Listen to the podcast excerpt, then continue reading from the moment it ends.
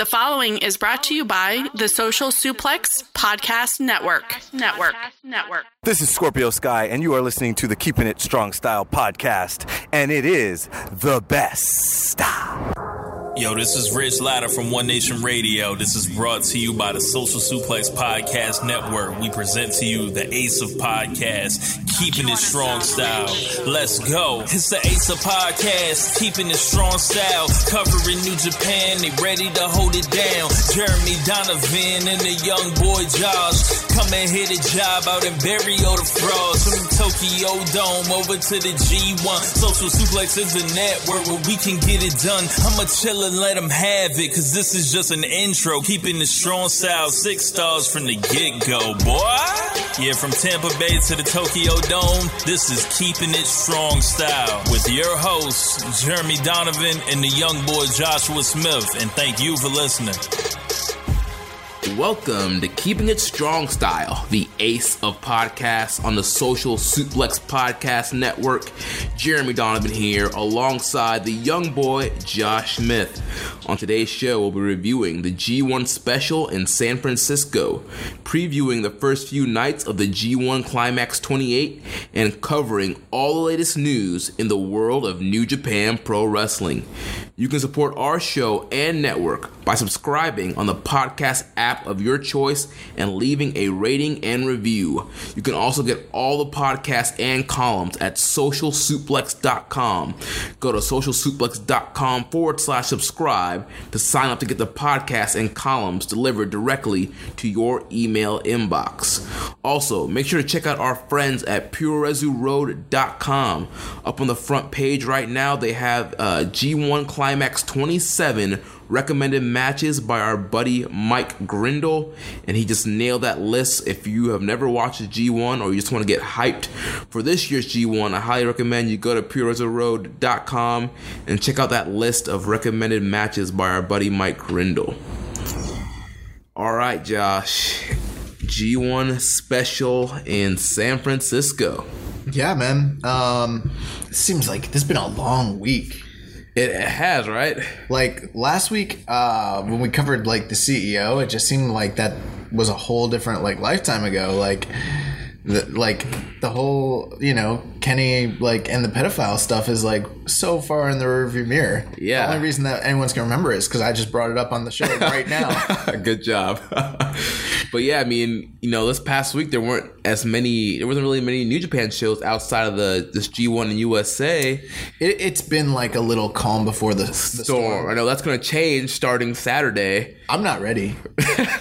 I'm not, dude. Like, I am excited, but it's more so like I don't want to say I don't know what I'm getting into, because obviously I've watched G1s before. I know what it entails, but like I'm not mentally preparing for it. It's not in my like mind's eye at all.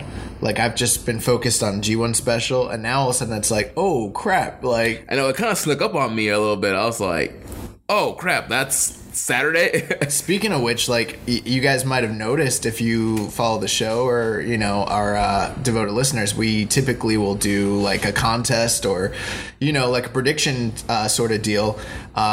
We didn't do that this time. Yeah, man. G1 like we knew it was coming, but at the same time it still like snuck up on us. I think with like personal stuff and work, we just didn't get around to getting a contest going. But I did see on the Wrestling Squared Circle there's a pick'em contest going on. Yeah. Also, Voices of Wrestling pick'em contest. Yeah, I think they're both doing it. So I mean, you know, and I would have loved to have done it this year, and I'm sure in the future we will. But yeah, Keeping It Strong Style is not going to be running a contest for that, but I think we will be participating in those other pick'em contests. I got to get my my pick'ems in. Yeah, I'm gonna be. I definitely want to enter in the Voices of Wrestling one. How can you get involved with that one?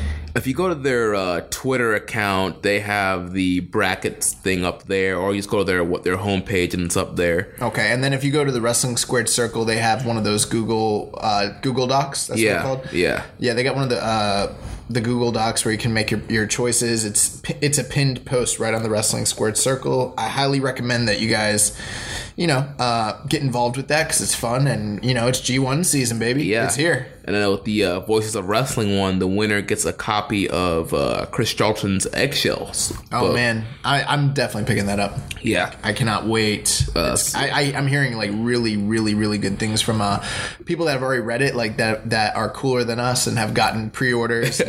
We haven't really developed... advanced copies. Yeah, we haven't developed a relationship with Chris yet, but I'm guessing by the time the third book comes out, we'll be getting free copies. Yeah. Something. But, there are people that are saying it's, the greatest per Rezu book. It's better than Lion's Pride, which just I don't know how that could be possible, but I can't wait.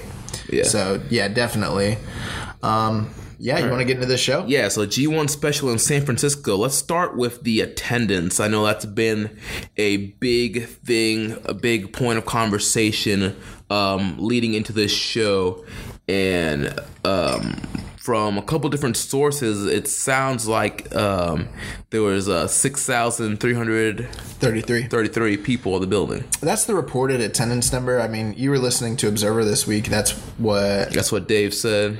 Yeah, well, he just said over 6,300. Okay, what he said. That exact figure is what I got off of Reason JP, Chris Charlton's Twitter. Mm-hmm. Even though I'm not on Twitter, I went there and I checked some of his posts out. He's a great resource for news and information. If you guys haven't followed Reason JP, do yourself a favor, do that.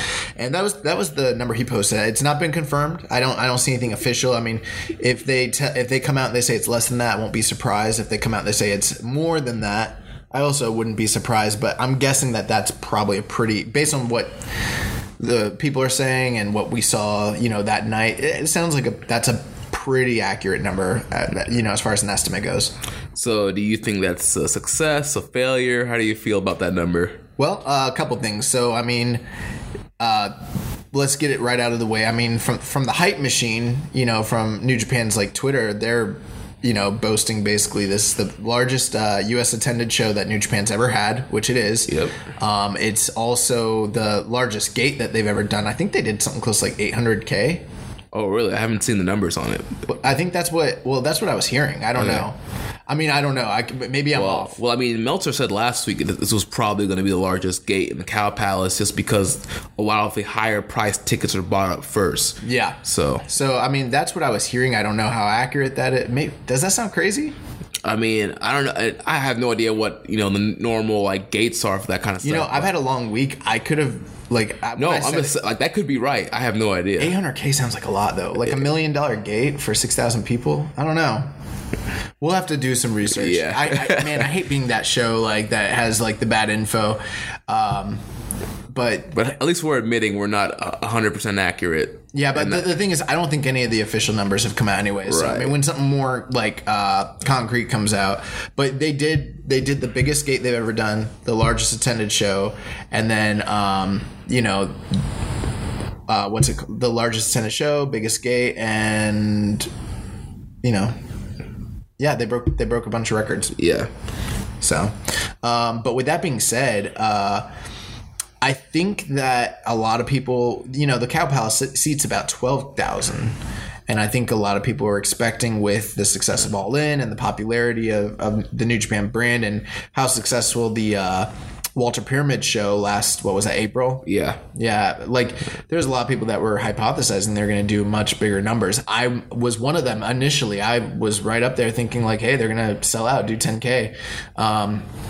But I think we've kind of covered in detail all the different factors, whether it be fatigue from travel, so many different traveling fans, also the fact that it's not as easy of an accessible area to travel to the way that say Los Angeles was, the different shows that have been running CEO, All In, the War of the Worlds tours, and then right there was plenty of opportunities for you to see these New Japan guys, and I think it was just they didn't announce a card until a couple weeks before the show, which I think is really what killed them the most. I think a lack of advertising and a lack of promotion. Yeah, that's one thing I've been hearing. There's been a lack of advertisement, especially the Japanese festivals and market stuff in in San Francisco area, there was very little awareness of the show. So, I mean, unless you're like a diehard New Japan fan, it's a possibility that you had no idea that this show was going on. Now,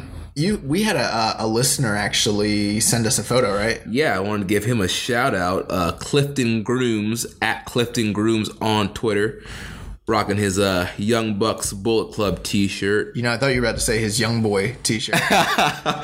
and I was about to be like, you know what? That's a great idea. We need to get a Young Boy t-shirt. A t-shirt for me. Yeah. That would be so cool.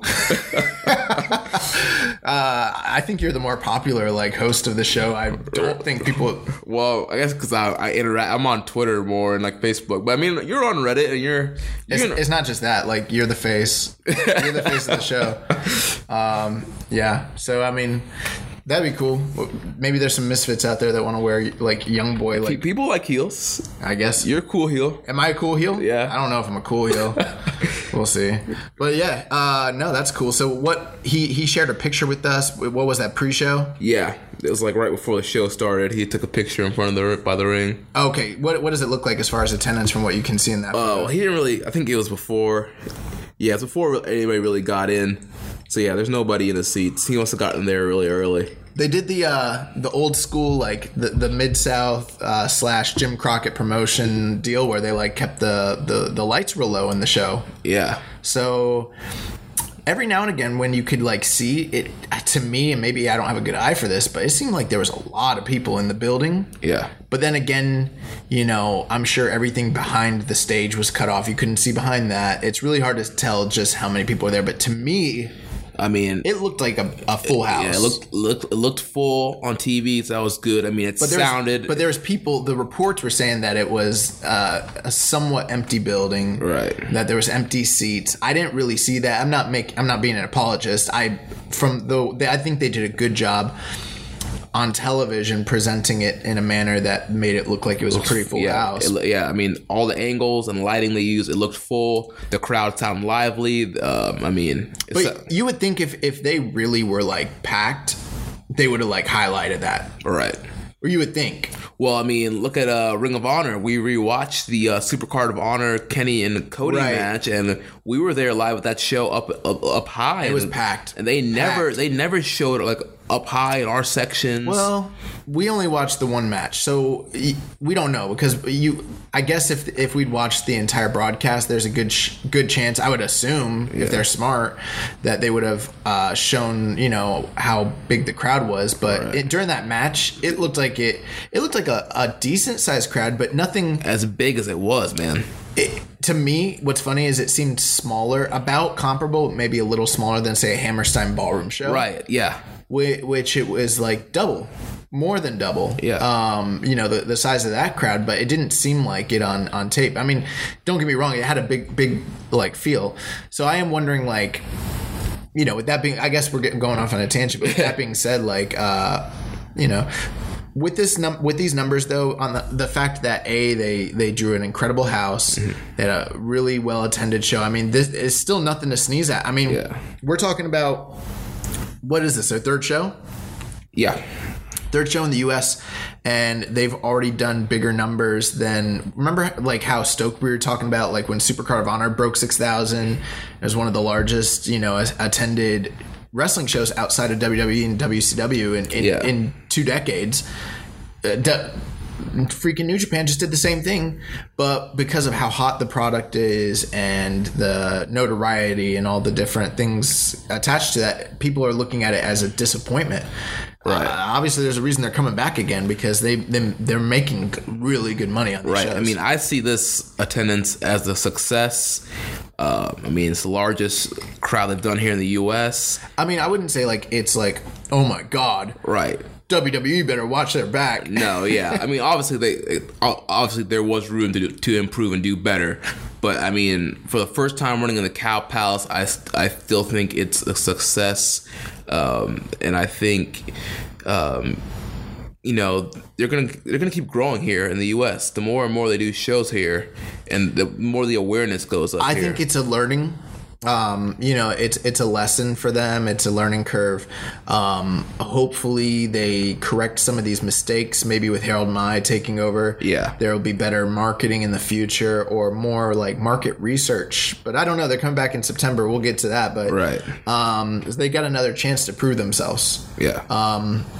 But I don't know. You know, I think there's a lot of things they could have done differently to do better with this show. A lot of things. So there's definitely criticism to be had there. I don't think it's, you know, I don't want to be that show that's just like, you know, we're just like, you know, New Japan like circle jerk or whatever. You know?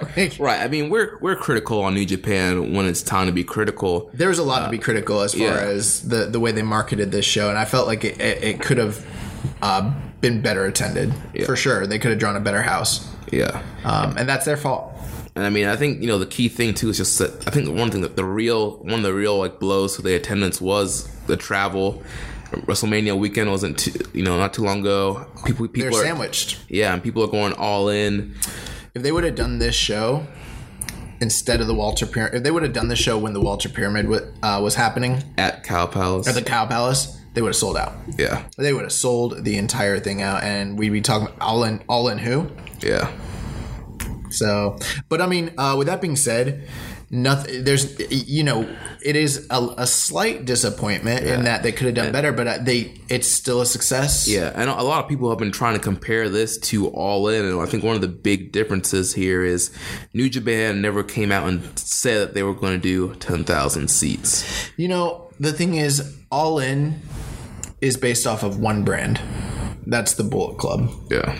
The Bullet Club is, in reality, I would say in the States, a much bigger brand than New Japan Pro Wrestling is. Yeah. I mean, if like the Bullet Club is in the psyche of all the American fan base, on the Indies and the Ring of Honor fans and the New Japan fans, it is a bigger thing.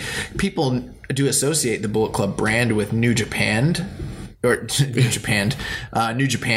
But at the same time, like it's whole separate thing and entity. Like the Elite being the Elite, that's such a huge deal. Whereas like New Japan, I mean, we cover New Japan. We know like the fan base, the diehard fan base, like people are still getting into it. You know, people are still learning and finding out. But like there's a bigger fan base, I would say, for the Bullet Club and the Elite than there is for New Japan as an actual company. Right. So I think that plays a lot into it. Plus, you know, there's the excitement factor of like, hey, we're being part of something special. We're being part of history. Part of history has never happened before. New Japan had that going for them last April. Mm-hmm. And then they put on that show. It was still a fantastic main event, but they focused more on their, you know, domestic shows, which is, you know, it is what it is one way or the other. You know, you have Sakura Genesis coming up, and you got this Walter Pyramid show. Which one are you going to put your emphasis on? You know, right? But people that came in, they enjoyed themselves, but it was definitely like it was an authentic New Japan show. It wasn't an A-list show. This was much more of an A-list show than that one was. Oh, yeah, definitely. And I think that also played into it. People that were like, oh, you guys got me the first time. You're not going to get me. Right, you finessed us. Yeah, they got finessed. There's only so many people, too, in the States that can take off time to travel and all that. And I mean, you're going to travel for a New Japan show where you don't even know the card. Right. Yeah, a lot of people did. A lot of people did. We remember, like, what was it? They like 3,000 or something. Yeah. So a lot of people did, but at the end of the day, like, if they had announced, you know, like a real card earlier, then maybe this would have been more successful. Yeah. All right, let's start breaking this show down.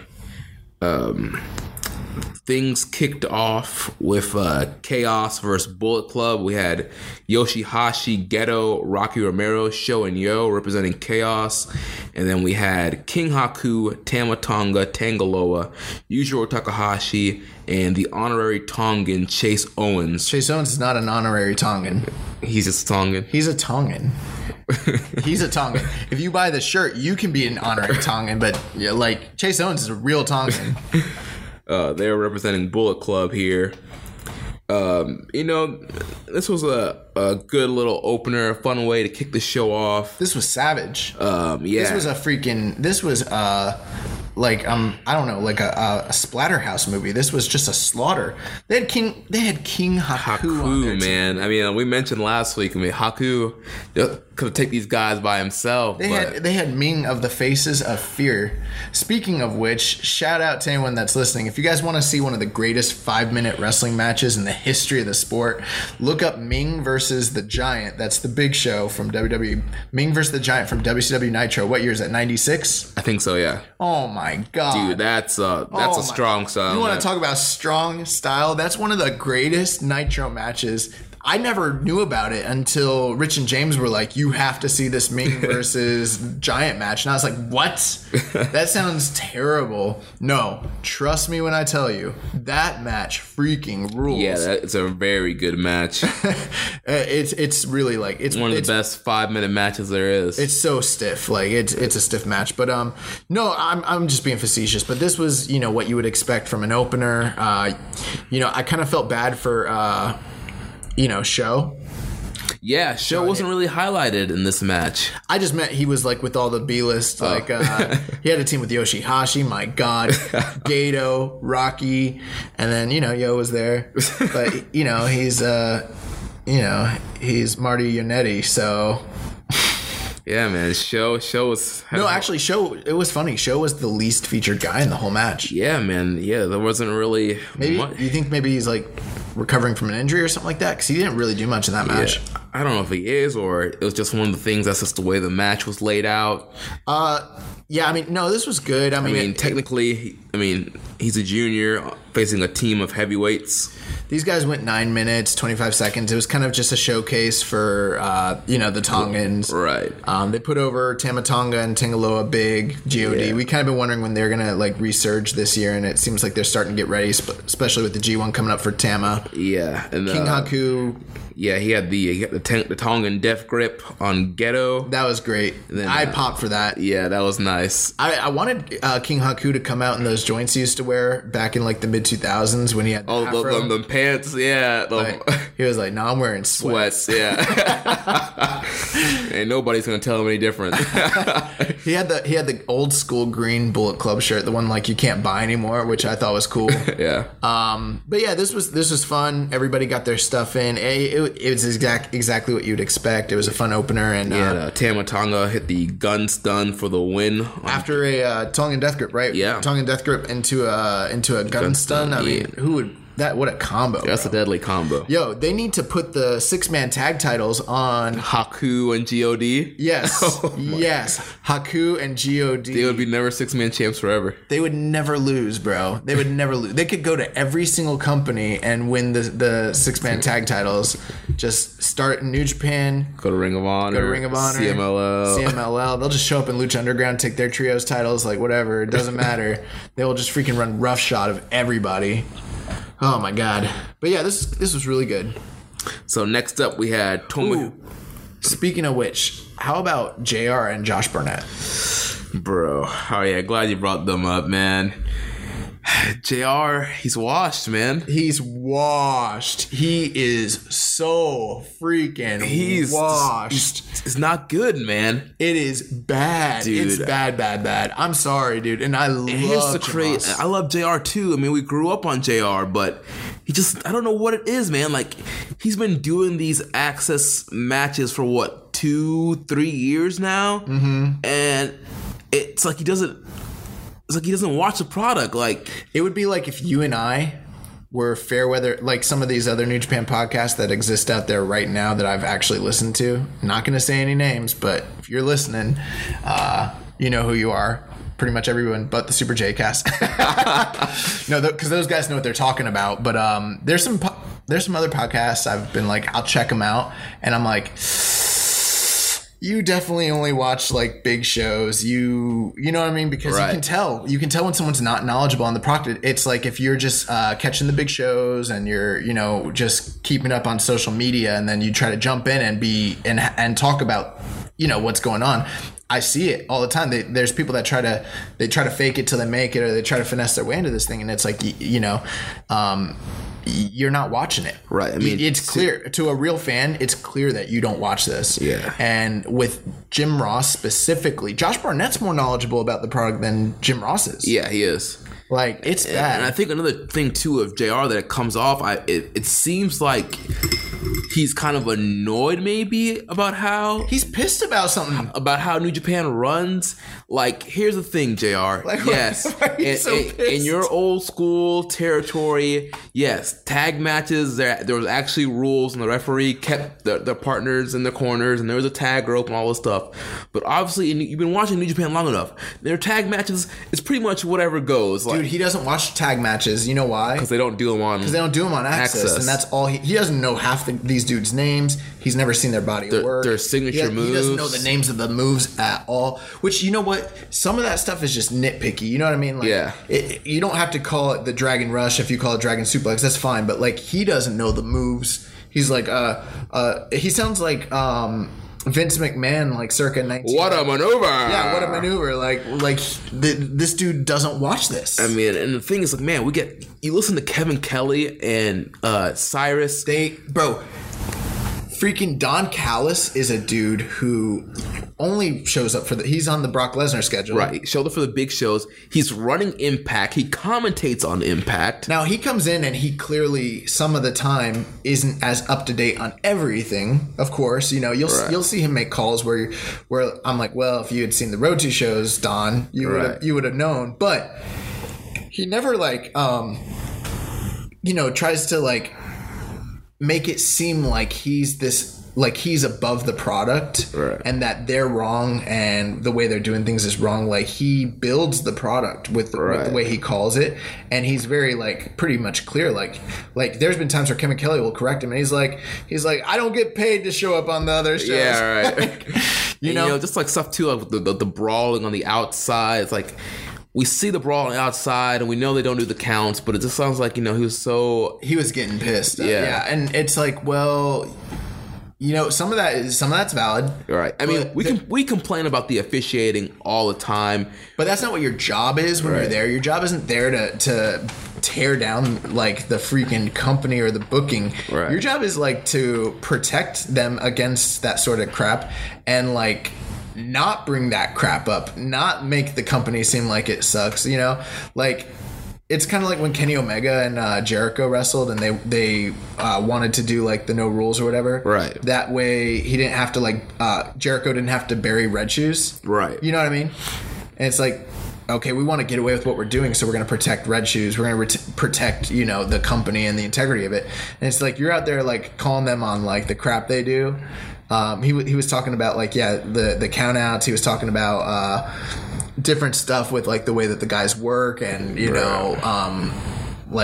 instead of telling the story of what they're doing, he's criticizing what they're doing. Yeah, I mean, just some calls too they made. I mean, we'll get down later, but just some of the well, they didn't know the stories. Right, they weren't up to date with the stories, so they're just they're making guesstimates, which is understandable because Kevin Kelly has said on record before, they don't get clued in on what's going on. Right. They're in the same boat as us. So if you're going to be a color commentator on this product and you're going to be the gateway to the North American audience that's watching on Access, you should probably do a little bit of research. I understand that that's not the easiest for everybody, but I mean, you gotta do a little bit of research. Right. You gotta know a little bit, man. And I know Mark Cuban really wants JR and Josh Barnett. He thinks they are big names, and he thinks they're a big draw. But if I were him, I would seriously just consider just bringing on Don Callis and Kevin Kelly. Maybe we should start a petition. I know they've done petitions in the past, but we need to do a petition to Mark Cuban.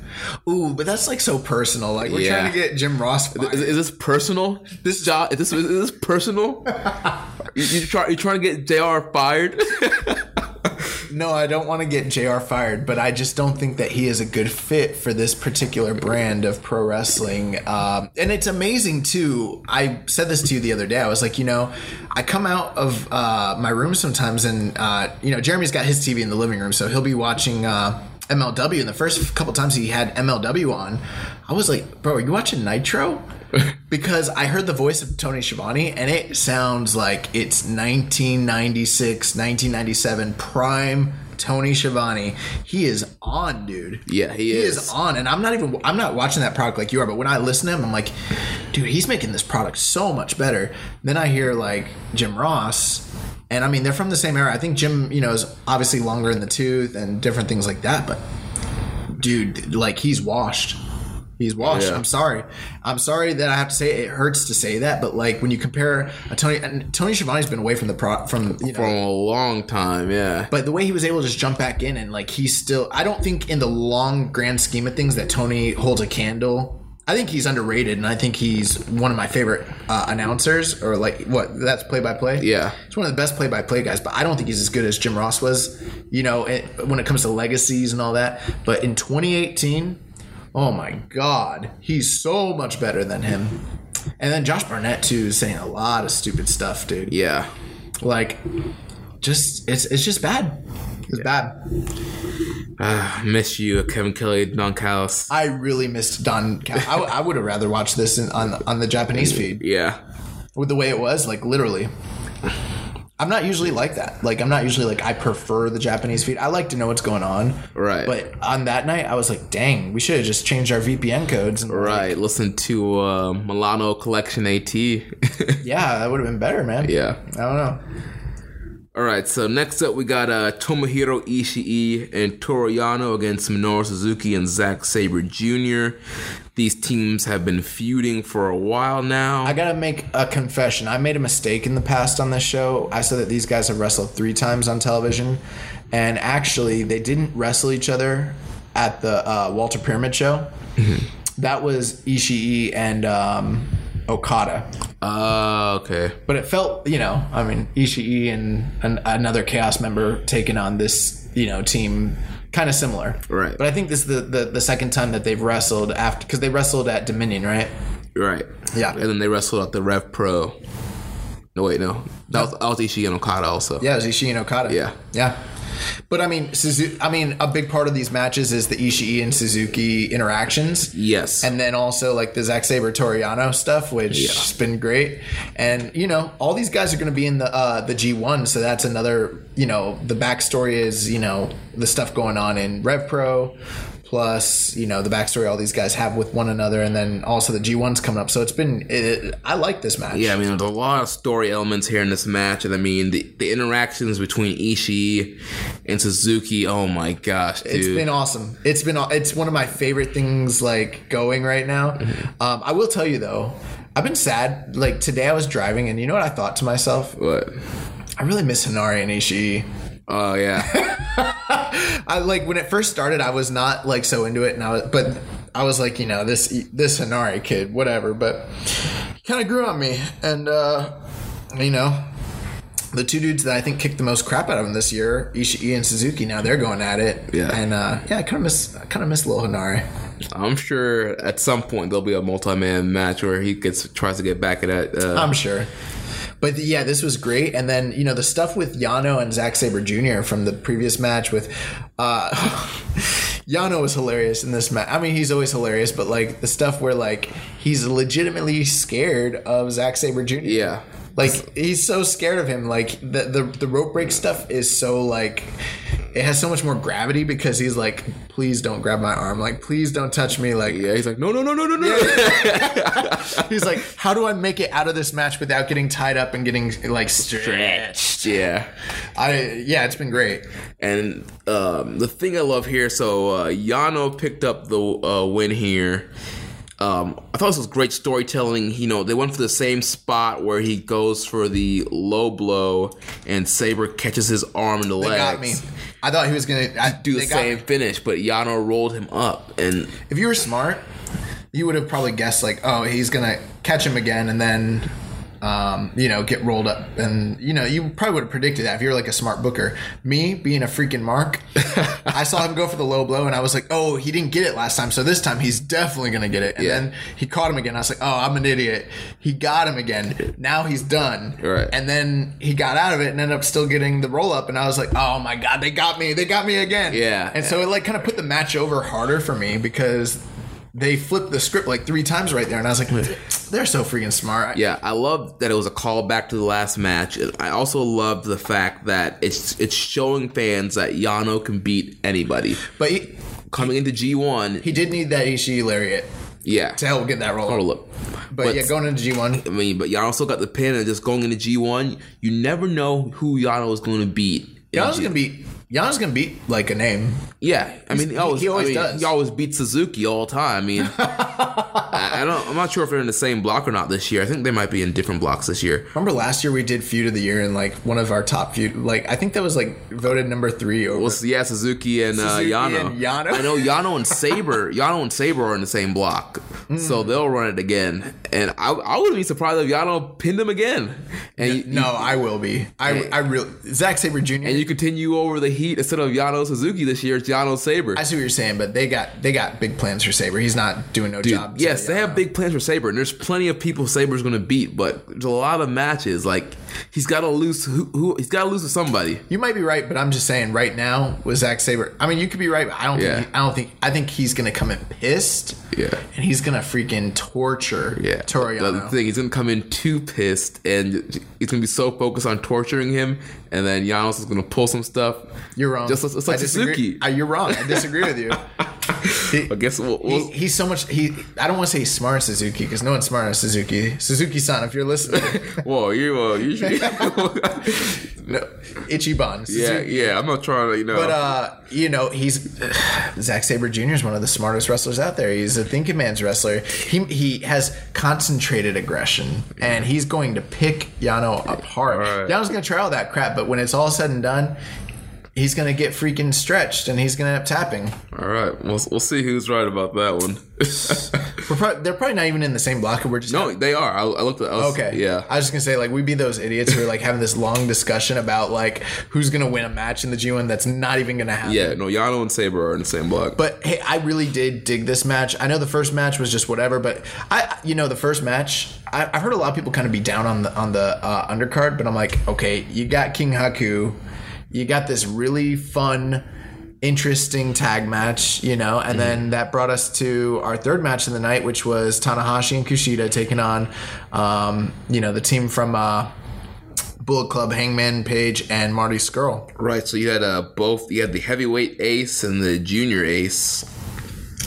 Super tag team. The super ace tag team here. The coach Taguchi was out there with them too. Yeah. That was nice. And, I thought this was good. Yeah, this was another good match here. It wasn't anything, like, out of this world. I saw a lot of people that kind of, like, I don't know. A lot of people tended to like this. I liked the tag match prior to it more. So did I. And kind of what they were building off of this match, I mean, there was kind of some more kind of fallout from the last Tanahashi Bullet Club match from Dominion, where Scurll on that team that beat Tanahashi, Mysterio, and Liger. Yeah. So there's still some of that kind of flowing. Man, I really want a Mysterio to be on this card. Yeah. I'm like still disappointed that I really thought Mysterio was going to be on this card. So did I, man. And then also, too, they're also continuing some of the Hangman Page and Tanahashi stuff. You know, they wrestled on the Ring of Honor UK show one of those nights. And Tanahashi got the pin on Hangman that night. And so it's just interesting that... You're talking about from Ring of Honor? Yeah, from Ring of Honor. Okay. I thought you said Red Pro.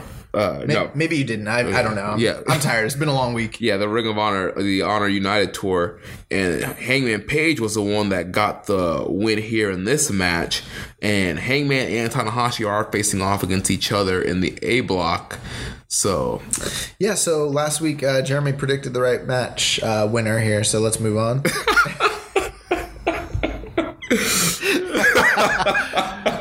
Listen, if you tell me that Tanahashi's wrestling anybody not named Okada, I'm going Tanahashi. Right. That's just what's gonna happen. Right. Well, also, you got Tanahashi and Kushida, both aces. You tell me Tanahashi's going against Kenny Omega, I'm taking Tanahashi. Period. Yeah.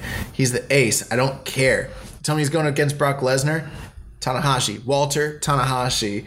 Deontay Wilder, Tanahashi. It doesn't matter who it is. Daniel Cormier. Tanahashi's gonna win, bro. He's the ace of the universe. Yeah. But yeah, so he didn't.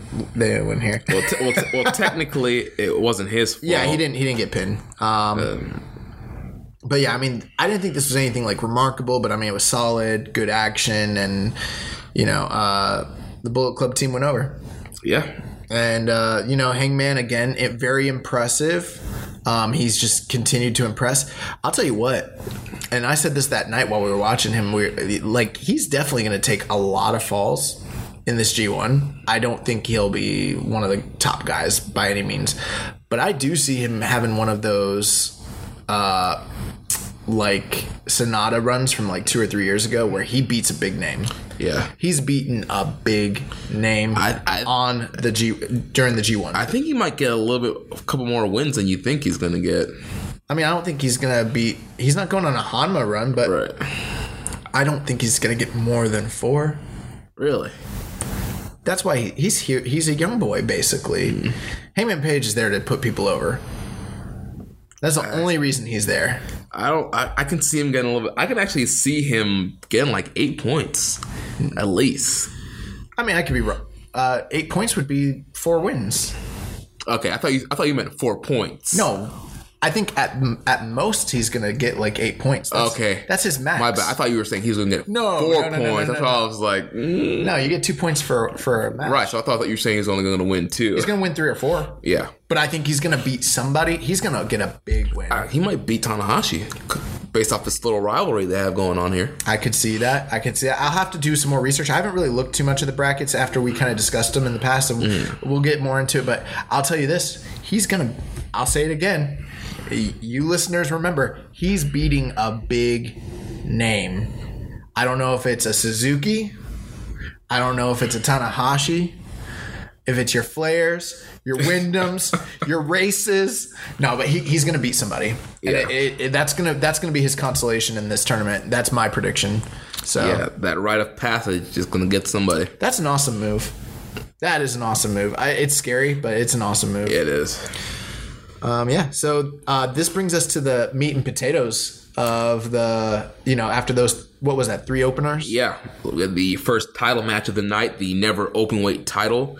The champion, Hiroki Goto, defending against the challenger, Jeff Cobb. And overall, this was a very good match, but I have to say I am a little bit disappointed with it. I'm not a little bit disappointed. I am a lot disappointed in it. I'm a lot disappointed. Yeah. I honestly, I was expecting, this is the never openweight title, I was expecting a strong style match. I was expecting these guys to, go ball to the wall and just, striking each other and, We didn't get it, man. Yeah. We didn't get it. You know, we'll talk about some other matches that were on this card, but there were way more hard-hitting matches. Yeah. There were actually everything except for the tag match that followed this was more hard-hitting. Not only were they better matches, but they were more violent. And it's not that I'm a sadist and I have to see violence, but I mean, you got Goto in there, and Goto's Mr. Never Openweight champion. Right. You know, Mr. Strong Style World Champion. That's what this title basically is supposed to be. And yeah, I was let down. I love hoss battles. I love slobber knockers. That's what I thought I was getting. And we got a solid wrestling match. I'm not by any means sparing the match and saying right. I mean, it was still a good match. It was good, but it was not what I expected. It wasn't really good. Yeah, it wasn't great or anything like that. It was. It's been like Goto's whole year. Yeah, I mean, I set my expectations pretty high for this match, and yeah. Goto's been one of the biggest disappointments as far as you know, he hasn't been bad. You know, he's had 2 good matches this year. He had a great match with Suzuki, and then the match he had with Juice was excellent. Yeah. Everything else been very mediocre. He's been mailed it in. Mediocre. Yeah. And, you know, Jeff Cobb isn't exempt from this either. I've said it before. I think that Hiroki Goto wrestles up to the level of his competition in many cases, and I felt like this was an opportunity for Jeff Cobb. This is his first singles match in New Japan. Right. Well, I mean, if you want to count the CEO show last week when he wrestled Chase Owens, yeah. But I wouldn't. Yeah, I wouldn't count that. You know, he had a couple singles matches this year with Suzuki and with Ishii outside of New Japan. in OTT and in Rep Pro. Right. But with that being said, this was his big on the big stage in front of a national audience. This is his hometown crowd. He's the All Pro Wrestling Universal Champion. I forgot. Came out with that belt. Yeah, I forgot he came out with that belt. I was like, what is that belt? What is that? All Pro? Yeah, it's actually a pretty like decent sized indie in the California area. So many super indies. Yeah.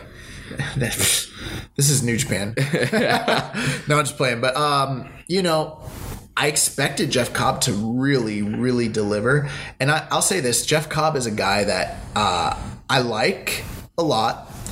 I think he's great in tag team matches. In tag team matches, he gets to come in and he can do the hot tag. He can show off his awesome spots. Mm-hmm. But when it comes to putting together a really, really compelling wrestling match, I still don't think he's there. I would take Michael Elgin over Jeff Cobb any day when it comes to in-ring work. And, and when it comes to putting together a great wrestling match, when it comes to super heavyweight guys like him, he doesn't crack the top for me. I wouldn't put him up there with a Rusev. I wouldn't put him up there with a Walter or Keith Lee. Keith Lee, yeah. These are guys that are in the similar size as him. I don't think he's as good as like Moose. I think he's very good. I think he's a excellent athlete. He is a good wrestler, but I think he has a lot to grow. And maybe there are probably people that are listening to me say this that think like I'm being hypercritical, but like show me the great Jeff Cobb matches that he's had one-on-one. Right. Like I can't really name you one that's been like out of this world. No, I can show you Michael Elgin, and I'm using Michael Elgin as an example because they wrestle a similar style, suplex heavy, very similar. Same, almost same body size. Yeah. I would take a Brian Cage over him. Brian Cage is awesome. My favorite Jeff Cobb matches have been the edited matches that I've seen of him as Matanza Cueto. Much better. Right. Much better. I don't know if, live they were as good, but I've found the storylines and the character work as Matanza with that giant mask and crap more compelling than Jeff Cobb has been. And I've watched Jeff Cobb live myself many times. And he's never bad. He's not. He's never been bad. I've never seen him have a bad performance. He's always on. Yeah. But, he's a guy where, I don't think he has great matches. I think he has good matches. Yeah. He's like Cody of the super heavyweights. Yeah, that's a good way to put it. And I think that he needs to do more. Yeah. He's great. Those Chosen Brother tag matches. Yeah, him and Matt Riddle. Yeah. The tag matches that he had with Elgin. They had some. Yeah, those are some good. Yeah, they had really great tag matches.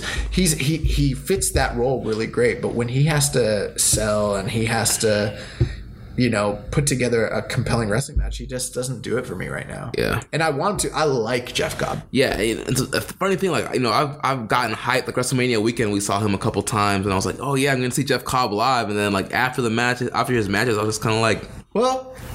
I don't want to say the Ishii match during WrestleCon that was like the best match I've seen of Jeff Cobb. Right. That was really good. There was another match. I can't remember. Was it him and Suzuki. At Rep Pro. But even that, I was like more impressed with Suzuki than I was with. The Ishii match was better the night before. I like Jeff Cobb. I like him too. He's good. There's nothing absolutely wrong with being at the level he's at, but he could be better. Yeah, this wasn't a great match, and it was enjoyable. The crowd was invested in Cobb. They were booing Goto. Right. Well, yeah, Cobb, like we mentioned. And I was disgusted with this crowd. I was disgusted. What are they? Are they trying to fire Goto? They don't care about Goto's family? This was Money in the Bank all over again. Shades of Jinder and Roman.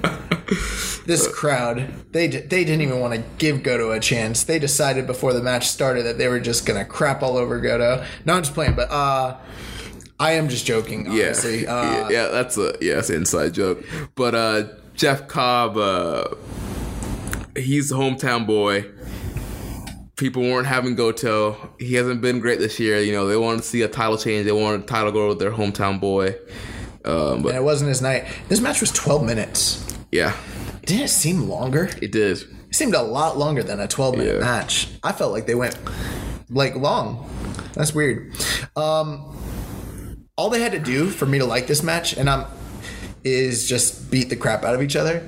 Here's the thing, though. I shouldn't be too critical, because here's what I think happened. Goto was like, I'm the king of strong style. I'll take on anybody. F you, Shibata. F you, Goto. You know, all these guys. And then he got in the ring with Minoru Suzuki, and he got killed in January. He got killed. And he came back after that, and he had that hematoma over his eye, and he said, never again. Yeah. He's like, I'm straight. He said, I know who the real king is. Never again. I'm never doing that again. And ever since then, we have not seen Goto go to war. Yeah. Like, we haven't. Like, the closest thing was a juice match. Yeah. And even then. Yeah. So, yeah, I don't think you want... he's not with the smoke. Yeah, he don't want the smoke no more. So, your champion... Oh, you know what? I'm sorry. You know what? Take that back. The match with Michael Elgin was the Michael Elgin match? Oh yes. Was that really good? I liked them. Was the three-way at Dominion better? No, I liked the one-on-one match better. Yeah, but give him some props. The match with Elgin, Big Mike, was good. Yeah, that was a good match. It was good, but still. You can't get rid of the other matches he's had this year. You can't get rid of the Evil match. You can't get rid of that Beer City Bruiser. Like, you can't get rid of that crap. That stuff happened. Yeah. But here, you know, he got the win with the GTR and retained the title. And he got booed out of the building. Yeah. Nah, it wasn't that bad, but it was audible. Yeah. He got heat, man. He did. Chaos or heels, bro. That brings us to our next match, which was for the IWGP Tag Team Titles, the heavyweight Tag Team Titles, as your champions and mine, the mother effing Young Bucks, took on the team of LIJ, Evil, and Sonata, the former champions. Yeah, and you know, this was a very good match. I enjoyed the heck out of this match. You know, I've been just loving, like, every Young Bucks match I see, I just, like, love it. Like, those guys work so hard, they work so smart, and they know how to put together good matches, great matches. Dude, at this point, they're putting together great matches. Yeah. They're, Did you watch the press conference? I did not get a chance to watch the press. I saw some of the comments on Twitter, but I didn't see them. Bro, Matt was ripping them open during the press conference, and he was making little snide remarks about, you know, all these other tag teams come together for a couple years, and you know, they're the next big thing, and then they, you know, either break up or get injured or get called up to the main roster. Yeah, and they're done. And he was like, the Young Bucks been together 15 years, 16 years, and we were on fire. Have you seen the run that we're on? We're the best tag team in the world today. He's like, every single time we wrestle, it's a match of the year contender. And I'm like, dude, it really is. Yeah, you know, I forget which interview this was, but in the past, they've said that, you know, they treat every match like it's their, like, big show match. Yeah. And it shows. Even like their Ring of Honor TV matches, they're out there doing stuff. They had an awesome match with the Best Friends on Ring of Honor TV in February. Yeah. The match they had from War of the Worlds with the Super Smash Brothers. Yeah. Fire. That was the best match of that whole tour, in my opinion. Yeah, and then the freaking nothing against the Briscoes the other night. Yeah, they had an awesome match with the Briscoes. Like, man, these guys are just amazing. They've had those wars with. SCU. SCU. SCU. This podcast is the worst podcast I've ever been on. No, the wars they've had with SCU, like those multi-man matches where they were having the street fights. And the ladder war. The ladder war at Best in the World. That's just their Ring of Honor work. Yeah. You go that three-way match that they had at PWG with the Chosen Brothers and the Rascals when they left. That was the last one in Reseda. Just incredible. That's where it is, right? Reseda? Yeah. Mm-hmm. Legion Hall? Yeah. That match was incredible. The match that they had with freaking Ishii and Okada in Australia was just awesome. The two matches that they had with Roppongi 3K, which I still think that the second match they had from back in February is one of the best matches of the year. That's like one of my favorite tag matches. The first match they had with Evil and Sonata. Obviously, the match they had with the Golden Lovers. Yeah. Like, dude, these guys, the run, yeah, this is an incredible run right now.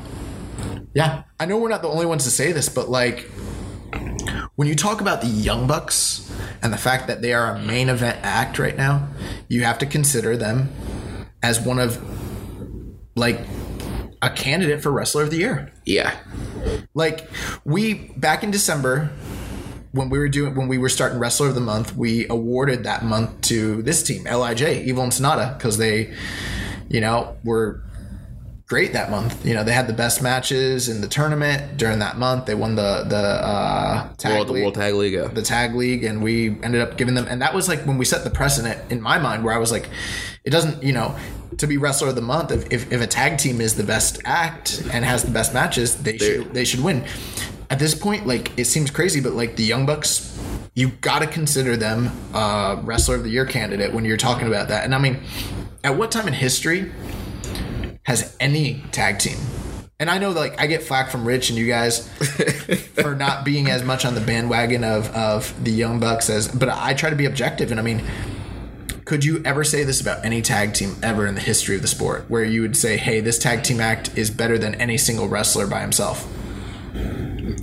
I can't. Nothing's really coming to mind. I mean, I don't think you can make that argument.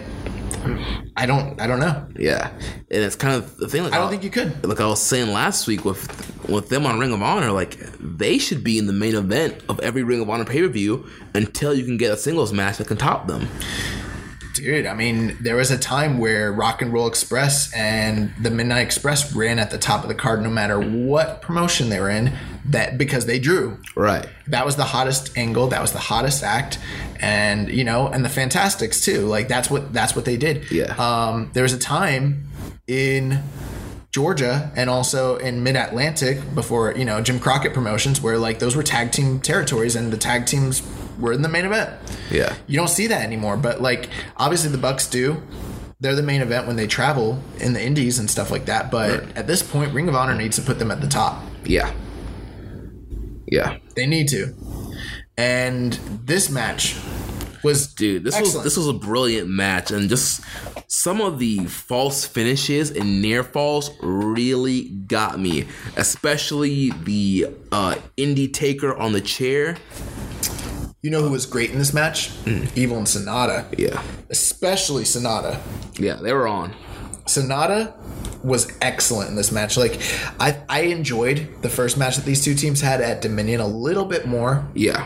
For the story elements, for the work by Nick Jackson in that match. Yeah, I feel like they had a little bit more time in that match. But Sonata was more impressive in this match. The stuff he was doing, the high flying he was doing, he went balls to the wall. Like, he was letting it all hang out. Like, he didn't care. Yeah, man. But yeah, the false finish is like, yeah, the indie taker spot on the chair, where Nick barely made the save. Like, I thought that was it, and Nick, like, jumped in the last second. You know what one thing was weird? I didn't like that human centipede spot. Oh, at the very beginning. Yeah. That brought back bad memories for me. I was like, ooh, human centipede. No, I'm just playing. I like when they were stealing each other's finishers. Yeah. Well, also, too, like, the Magic Killer, because that's, like, LIJ's finisher. Mm-hmm. But they hit that, like, oh, crap, it's done. I thought it was done, too. And if Sonata would have been doing his job, after I just got done praising him, but if he would have been doing his job and running. You had one job, Sonata. You would have definitely been champions, but they hit Nick with that first, and then later they hit Matt with it. Matt kicked out. Yeah. Of the freaking Magic Killer. That was Matt Jackson, bro. Like, it's funny. He's the older one, and, like, you would think he would be the hot tag guy because he's bigger now and he's, like, more the body guy, but he's the guy who's doing more of the selling. Yeah. He's still selling that dang back. Still selling the back, man.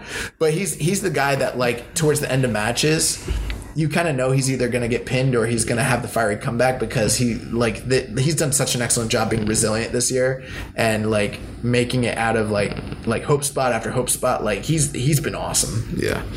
And I gotta say, I'm really excited to see where this tag division is gonna go. If Young Bucks still as the champs, I'm curious to see who they're gonna challenge. Who's gonna be the next challengers? I want to see them versus Suzuki and Zack Sabre. Ooh, I want to see them against KES. I think that could be. I do too. I want to see that. I cannot wait for the tag league this year. Yeah. So, like, all of a sudden, I cannot wait for the tag league. I would like to see them go against Elgin and Cobb. And Cobb. Oof. Tell me that wouldn't be great. Yeah. Yes.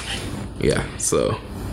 Yeah, and obviously the Young Bucks, they pick up the win here. G.O.D. Meltzer driver. We'll get more to it, yeah. But obviously. That's why I didn't mention it. I was obviously, like... I want to see them go against G.O.D. Yeah. So, yeah, Young Bucks pick up the win. Meltzer driver on Evil. Yeah, I felt like in this match, they made L.I.J. look strong because they seemed to be on top and getting most of the near falls up until the very end, and then they ate the Meltzer driver, and that was 1, 2, 3. Mm-hmm. And I think that was smart because L.I.J. obviously taking the loss, they needed to look good, and they looked great. Yeah, they did. And they looked super strong. And I, you know, if in a few months they came back and got another title shot and took the titles off these guys, I would not be surprised if L.I.J. are the guys that take the titles back. Right. I mean, when the time comes, I think this would be a great Wrestle Kingdom match. Yeah, yeah, they're great. I'd like to see someone from outside come in. I don't know who. I don't know. Can you think of a good tag team that should come in? Ringkampf. Who? Ringkampf. Who's that? That's Walter and oh my god, who's in Ringkampf? What's his name? Why am I blanking? I'll look it up real quick. All right. Yeah, I'm trying to think of other teams that would be good to come in. I mean, I don't know, you know, the whole New Japan and CMLL relationship. I know that's kind of strong, but I would love to see the Lucha Bros. Oh, well, I think that Timothy Thatcher, Walter and Timothy Thatcher. Okay, yeah, I think that's what we're gonna get it all in personally. Yeah, is the Lucha Brothers, but yeah, that'd be a good tag team to go against, huh? Yeah, yeah, but they're juniors. And that really wouldn't be fair if they bring in that junior tag team to face the big guys. Bucks. Yeah. Oh my god. But yeah. So anyway, so this was a really good match. I would rate it about 4 stars. Yeah, 4 stars. Yeah. I was like 3.25 on that Goto match. Yeah. But this was solid. I will say this. I still liked the Dominion match better. Yeah, I liked the Dominion match better. Here's the difference. This match was like a sprint. Yeah. Dominion match was storytelling. It was like an epic classic. This one was still very, very, very good, but it didn't have that same feel. Right. So after this, they had the announcement of the U.S. returns that are coming in September and November. So September 30th, they'll be returning to the Walter Pyramid. What's the name of that show? I was just about to ask you. It's Strong Style Explodes? No, Fighting Spirit... Oh, Explosion? Fighting Spirit Awakened or something like that. Fighting Spirit All Over You. Oh my god. Have you seen those? I saw something on Reddit where there was two colognes. One was called King of Sports. The other one was called Fighting Spirit. Yeah, yeah, yeah. And I was like, my god, I need those. I don't know what that. I assume that like Fighting Spirit is like literally the distilled and exact replica of the pheromones that Shibata like has. Yeah. And I need to smell like Shibata. I mean, God, here we go. It's Fighting Spirit Unleashed. I thought it was Fighting Spirit. Yeah, so Explosion. Just explodes. Yeah, so Fighting Spirit Unleashed, and then in November, they'll be back with the Lions Break Project 1. Yeah, and those Lions Break Project shows, there's 2 of them, right? Yeah. What's the deal with those? To me, I'm guessing it's going to be the young lions that come through the LA dojo. Oh, well, they'd probably bring in the Japanese young lions too. It'll be like a joint, like young lions show. That's smart. That'd be fun. That'll be really fun. And you know what? I bet you they'll even bring in some of the some indie guys from like the SoCal area. I'm assuming. Yeah. And kind of like how they have you know, guys coming from like K Dojo and you know all that sort of stuff. I bet you they do that. Yeah. Like Brody King or something like that. Yeah. Yeah, so that'll be cool. So yeah, they made that announcement, which we talked about last week. Will Ospreay, the freaking idiot, spoiling it before they even got to announce it. Yeah. But yeah, after that we got the match between Kazuchika Okada and Will Ospreay of Chaos taking on Tetsuya Naito and Bushi. All right, so a couple things here from the entrance. First of all, Jim Ross said that this is a title match. He did? I didn't. Yeah, so Jim Ross was saying idiotic stuff like while they were coming out, he said that this was a title match. For what titles? I don't know. Yeah. Also, like, JR was talking about Hiromu Takahashi during this match. Yeah. Oh, my gosh. Oh, my goodness. But we got to talk about Okada and this entrance. Two things. First of all, new entrance music, which was debuted on the Strong Style UK tour. It's a remix. I think it was debuted originally during the Suzuki 30th anniversary show. Yeah. I could be wrong. I think that was what happened. So, yeah. So, it's a remix of his original theme. How do you feel about that? I don't like it as much, but I haven't had a chance to really hear it. It sounds kind of cool, but like, you know, you don't mess with greatness. That'd be like messing with Naito's song. Yeah, like why mess? Like if it's not broke, why fix it? Like, and the second thing, this man came out looking like Vinny Marcellia from the Kingdom Ring of Honor with the freaking red balloons. I don't know what that's about. Like this man secretly like a Kingdom mark. What if the Kingdom is going to be like part of Chaos, and it's all a tease? Oh, no, I don't think that's going to happen. You know, there are story elements. People are talking about what's going on with Okada. Obviously, like we're not getting like the cocky, arrogant Rainmaker who controls the wrestling world. We're getting this fun, like. He's coming out with a cutoff shirt. No coat. His hair. What was up with his hair? Like I don't know. He's spiking his hair now, which is like whatever. And it's like I've heard two camps. I've heard one camp of people be like, he is like just out there to have fun. He's having the best time of his life. There's no pressure on him to perform, to carry the company because he's not the champion anymore. But then there's this other camp, which I'm more inclined to like agree with, where they're like, he is utterly depressed and lost because he doesn't have that belt and he has lost his position and he's trying his best to mask it with all this like fun and this Scooby-Doo. Yeah. But deep down it's a cry for help. Yeah. And as a person who struggles with depression, I can see the signs. He is manic. Okada is losing his crap. And there's only one word I need to say to two words. New pants and balloons. Those two things tell me all I need to know about what's going on with Kazuchika Okada right now. And he is in dire straits. I think that people who are listening to this show, I think people who are part of this community need to come together. They need to find something nice to do for Okada. Okay? Like get him a nice little gift basket. Make him a mixtape of some of your most positive like songs. Write down your thoughts and prayers and put them in like a booklet or something like that. We need to do something. Like take a collection up for this man. He needs to know that we are still behind him because he is lost. Yeah. So, man, I wasn't expecting that, but yeah, man. Definitely some weird stuff going on with the Rainmaker. Yeah. And you know what? I just thought to myself when he lost the belt, I was like, you know what? I think he's going to take a long, hard look in the mirror and say, you know what? What was different this time? Pants. And he would go back to having one of the tightest gears that Okada's gear was some of the best gear in the history of the sport. He's going to say, sorry, Mama Kazu, I'm going back to trunks. No, he doubled down on it. I heard actually that he had to get new gear because of Wrestling in the Rain, which and maybe that's why like he doesn't have the jacket right now. Gotcha. But I you know what? I've always wondered like, you know, these guys wear these like metallic like plasticky gear and they sweat in it. Like how do they get that stuff clean? Like where you're on the road every day?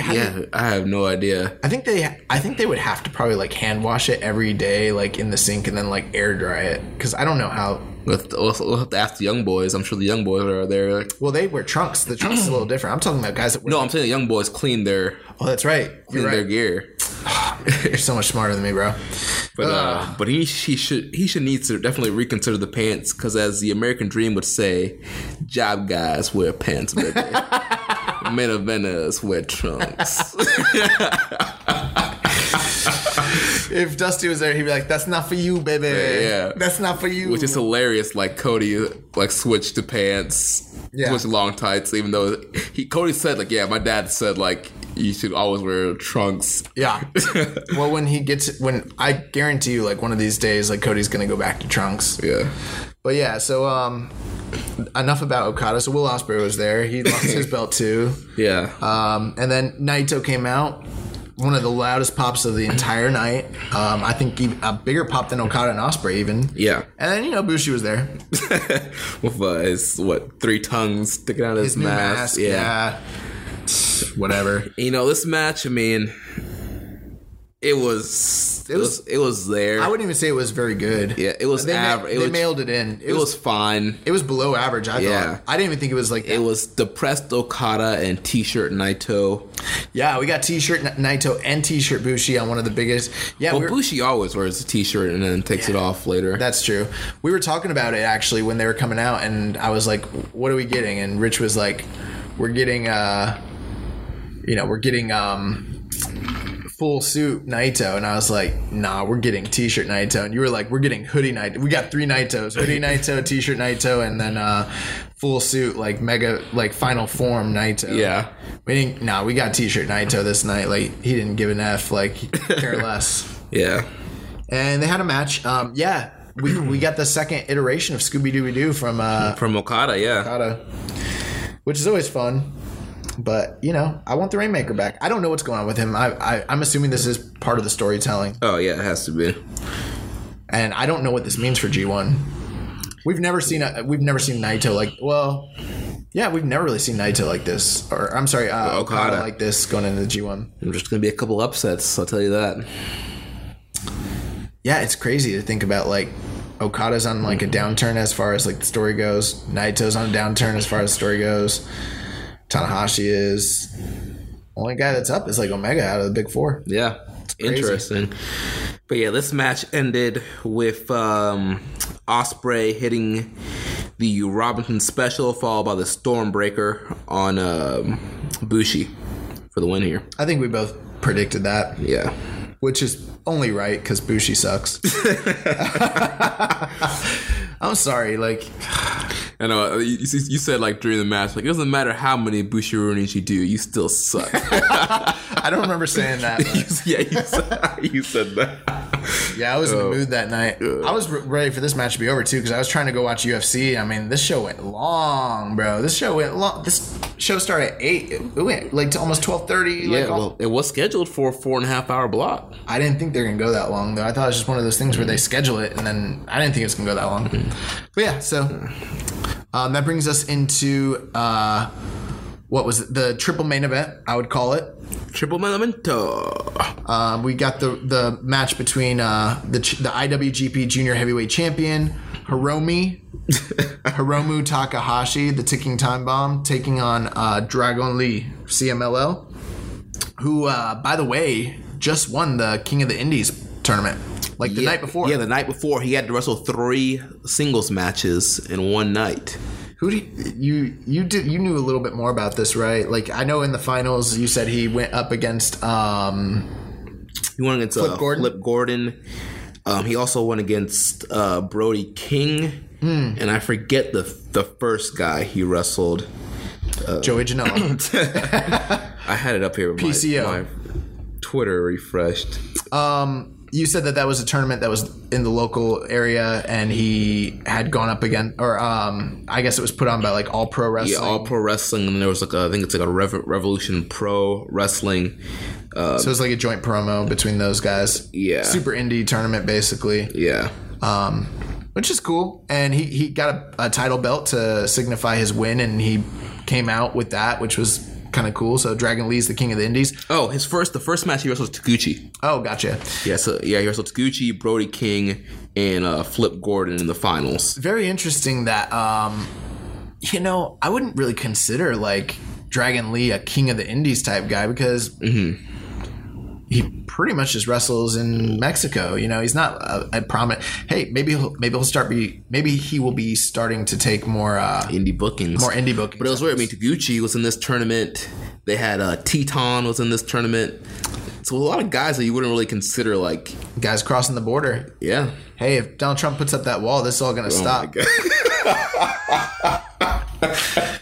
That's the main reason I don't support Trump, because if he puts up that wall, it's going to stop our great luchadors. It's going to kill Lucha Libre from coming into the SoCal area and coming into the great states. Like, we can't have that. Yeah, none of that. What? Pentagon is not going to be able to come to Florida? Like, what the heck? That man Pentagon's like on every TV right now. That man's on Lucha Underground, MLW, Impact. He's trying to put up a wall. CMLL. Donald Trump is literally... Okay, how about this? Donald Trump is in the WWE Hall of Fame. Oh. Donald Trump has ties to the McMahons. Donald Trump is putting up a wall. What company undervalues and doesn't treat luchadors, you know, very well? WWE. They're trying. It's a plan. It's a plan, bro. This just all came to me. It's coming together. It's like, I'm going to eject the White House with poison. Like, the wall's gonna go up, and like all the like Mexican wrestlers are gonna be trying to get in, and like Donald Trump's gonna be standing there. There's gonna be a dude with a hood standing next to him, and he's gonna be like, "It was me, damn it! It was me all along." And then, you know, that's gonna be the death. Zero meta, huh? That's gonna. You're gonna fear me, pal. That's gonna. It's gonna kill all freaking Lucha Libre in the states. Like, it's gonna be a day. It's gonna be Black Sunday Part 2. It's gonna live down day that lives in infamy. Could like say goodbye to Lucha Underground. Yeah, say goodbye to Arena Mexico. To the temple. Everything. Oh, it's my done. God. But yeah, back to this match. Hiromu and Dragon Lee. We've said that they were gonna kill each other, and unfortunately, bro. Like, you saying that, like, my heart literally just dropped, like, when you said that. Because I'm like, we have literally said in the past, like, these guys are going to kill each other. I mean, everybody says that. Like, these guys are going to just go too far one day. And this was a match that one of them got hurt. It's unfortunate. Yeah, and it is unfortunate, especially with two guys that have worked together so many times in the past. They have so much chemistry. I'm sure they have a working relationship and respect, and you know, you'd have to have as many matches as they have had with one another, whether it be in Ring of Honor, whether it be in New Japan, whether it be in CMLL, or what, you know, or abroad. These guys have been going to war for 3 years now, and this was just the latest match in a long line of matches that they've had, and it was maybe one of the craziest matches I've ever seen them have. Yeah, I mean, all their crazy spots. I mean, Hiromu diving. This match was excellent. It was the match of the night. It's a junior match of the year contender for sure. This match was excellent. Yeah, I mean, we were popping a lot. Like, I actually had my buddy Reggie here, who is not a wrestling fan. I finessed him into watching this crap. I told him we were going to UFC, and then I was like, oh well, we just gotta watch this first, and then and he didn't really care for much of the show, but I think when he saw this, he was like, what is happening? Yeah. This was crazy. Yeah, and the unfortunate spot here was Hiromu taking the Dragon Driver and landing the Dragonplex. Yeah, isn't the Dragonplex the power bomb and the Phoenixplex? The Phoenixplex. That's what it's called. It's the Phoenixplex. Okay. That's the name of it. So this is a move that Hiromu has taken from Dragon Lee. Several times. He actually just got beat with that move by Dragon Lee at the Best of Super Juniors, and he lost in the Best of Super Juniors the year prior to the same move. I've seen quite a few of their matches. I can't recall any other instances where they've used that specific move, although I'm not saying that they haven't. I just can't recall it. But in New Japan, in the stories, the last two matches that they had with one another, Dragon Lee beat him with that move. Right. And if you've never seen this match, essentially what it is, it's kind of like you're taking the guy up like a powerbomb, except instead of having, and excuse the pun, but instead of having the guy's crotch like right in your face, you kind of have him lower to where like his knees are just barely over your shoulders and he's kind of draped down. And then what you would do is you would fold him forward by grabbing his neck and pulling him in, so you're forehead to forehead. And then you drop all the way. You bridge, yeah. You bridge and you drop the guy. This is one of the most dangerous moves that's out there, honestly.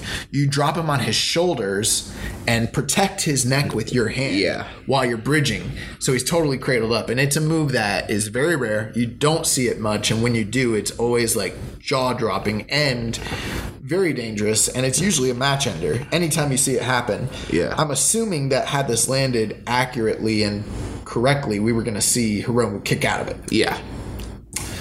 But things did not go according to plan. What happened, Jeremy? What did you see? From my vantage point, it looked like Dragon Lee, like his hand slipped from the back of Hiromu's neck. I think that's exactly what happened. And when he went back to the bridge, he just tossed him, and Hiromu landed right on his head and his neck.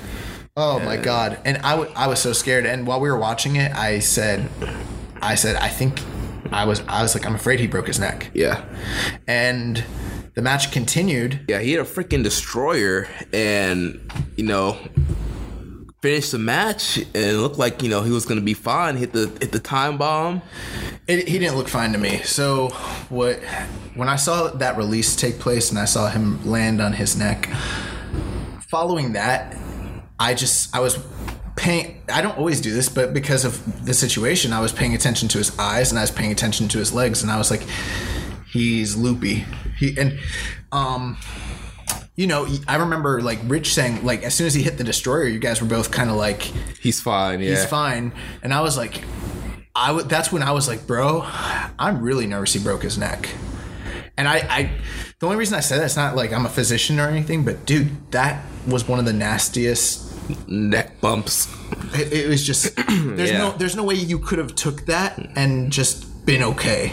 Like, I don't care. Yeah, you know? That was rough. And then if you really think about it, there was that point where he picked up Dragon Lee, and I think he was going for, like, maybe the Dynamite Plunge or something. He just dropped him. Yeah. And I was like, that didn't look right. Yeah, it didn't. It didn't look right. Even the Destroyer. The Destroyer was still pretty impressive, but I was like, I could see in his eyes. I was like, he's out of it right now. It reminded me of when Evil got knocked out during G1 last year. It looked kind of the same. And then, when he finished the match, was that the Dynamite Plunger or was that the Time Bomb? Because it didn't look like the Time Bomb to me. And I haven't gone back and watched. It kind of looked like the Dynamite Plunger. That's what I thought. The first watch, but a lot of reviews I've been reading say it's the Time Bomb.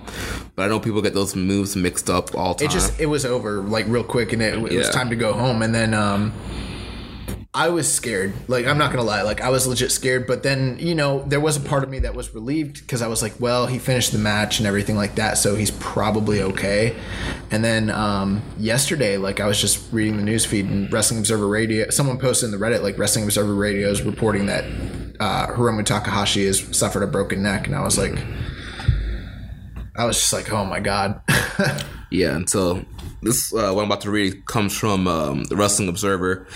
It says, while not confirming the exact injury that he suffered, New Japan Pro Wrestling provided a few additional details on Hiromu Takahashi's condition in an update overnight. New Japan Pro Wrestling officially announced that Takahashi has been hospitalized after suffering a neck injury during his IWGP Junior Heavyweight Championship defense against Dragon Lee at the Cow Palace on Saturday night. They noted that Takahashi is currently undergoing a thorough evaluation, but is conscious and is able to sit and talk.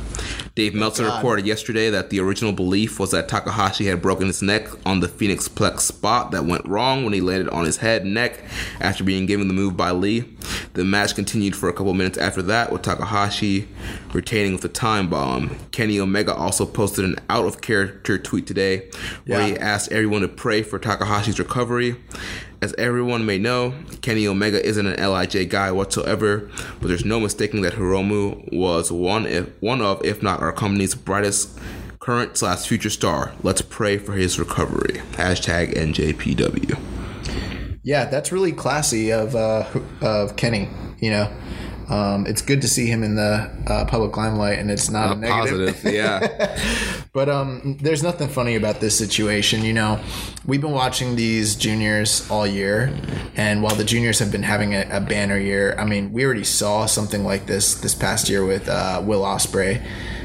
We were scared then, and thank God he didn't break his neck. Right. And now something very similar. The thing is like, I don't know. Like, I don't think there are certain times where these guys are going above and beyond to like nearly kill themselves with some of these moves, and they're not necessarily necessary. Right. You know? Now I understand, you know, I'm not a wrestler. I think they all understand the risk of what they're doing and that sort of thing. And I'm not, it's easy to be like a, Sunday, you know, Saturday morning, what do they call it? Monday morning quarterback. Yeah. But anyone who sees that move can just tell you, like, wow, it's a dangerous move. There's not a huge margin for error where that could be, where that move could go right. Right. You know? I remember the first time I saw it, I think it was a match between it was definitely Kota Ibushi. It might have been against Ricochet, or it might have been against Kushida. It was during Best of Super Juniors, one or the other. And I'd never seen a move like that. It blew me away. And I think that's where the whole Phoenix Plex name comes from, because like the Phoenix Splash. Yeah. But man, I don't know, man. I don't know. It's really unfortunate. I mean, Hiromu has been on such a tear, such a run this year. And that match was just outstanding. Yeah, I mean, this was another, you know, amazing match between these guys. It might be their best match. Yeah. It really might be. I'm very nervous when you start talking about neck injuries. You start talking about, you know, even if he comes back, I mean, every case is different, but there's many times where people had to have neck fusions, things like that, and they're either done or they're, you know, or it just shortens their career. And Hiromu has a bright, bright future ahead of him, and this would be a terrible thing for him to just be done. Yeah.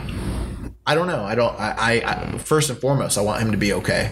Yeah. Yeah. I hope his health that's the number one priority. But as a fan, he's one of my favorite performers, and I'd literally be devastated if he was done. Yeah. Same here. So, yeah, I'm definitely going to be praying for Hiromu Takahashi and praying for his recovery.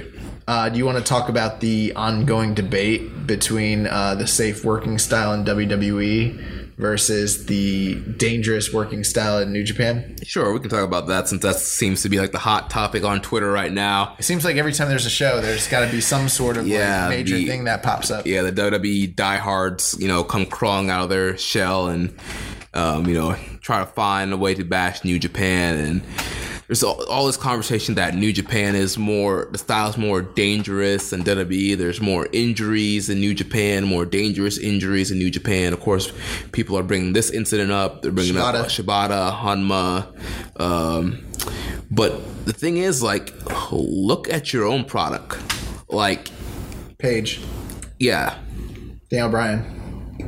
How many times have other guys throughout the history of... Dude, how many broken necks? Steve Austin, Kurt Angle, Edge, Chris Benoit. Yeah. Plenty of guys that have broken their neck in WWE. Look at all the... Bob Holly. Yeah. Mm-hmm. I mean, just, you know, plenty of guys. You know, one of the big arguments, and I think I think the reality is, I'm not in a position here where I'm like... You're an idiot if you think New Japan wrestles a more dangerous style. It's not. It is. They're wrestling a more hard-hitting style. There's no denying that. And, you know, the juniors are doing more death-defying stuff. Although, that's not to say that they don't do dangerous stuff in WWE. That would be a total lie. Right. I mean, just look at what's going on, too. Watch Buddy Murphy versus Mustafa Ali no DQ match from last week, man. Like, yeah, and also look at stuff where, like, they're letting, you know, Brock Lesnar come in and hit people in the head with his freaking elbow down to the white meat. There's no way that's safe. There's no way. You know, they won't allow chair shots, but they'll let this shoot fighter bludgeon people. But with that being said, I think one of the biggest arguments between the two companies is, like, when it comes to wrestling, whether you have a major injury or not, the number of dates that you work is the biggest detriment to one's health one way or the other.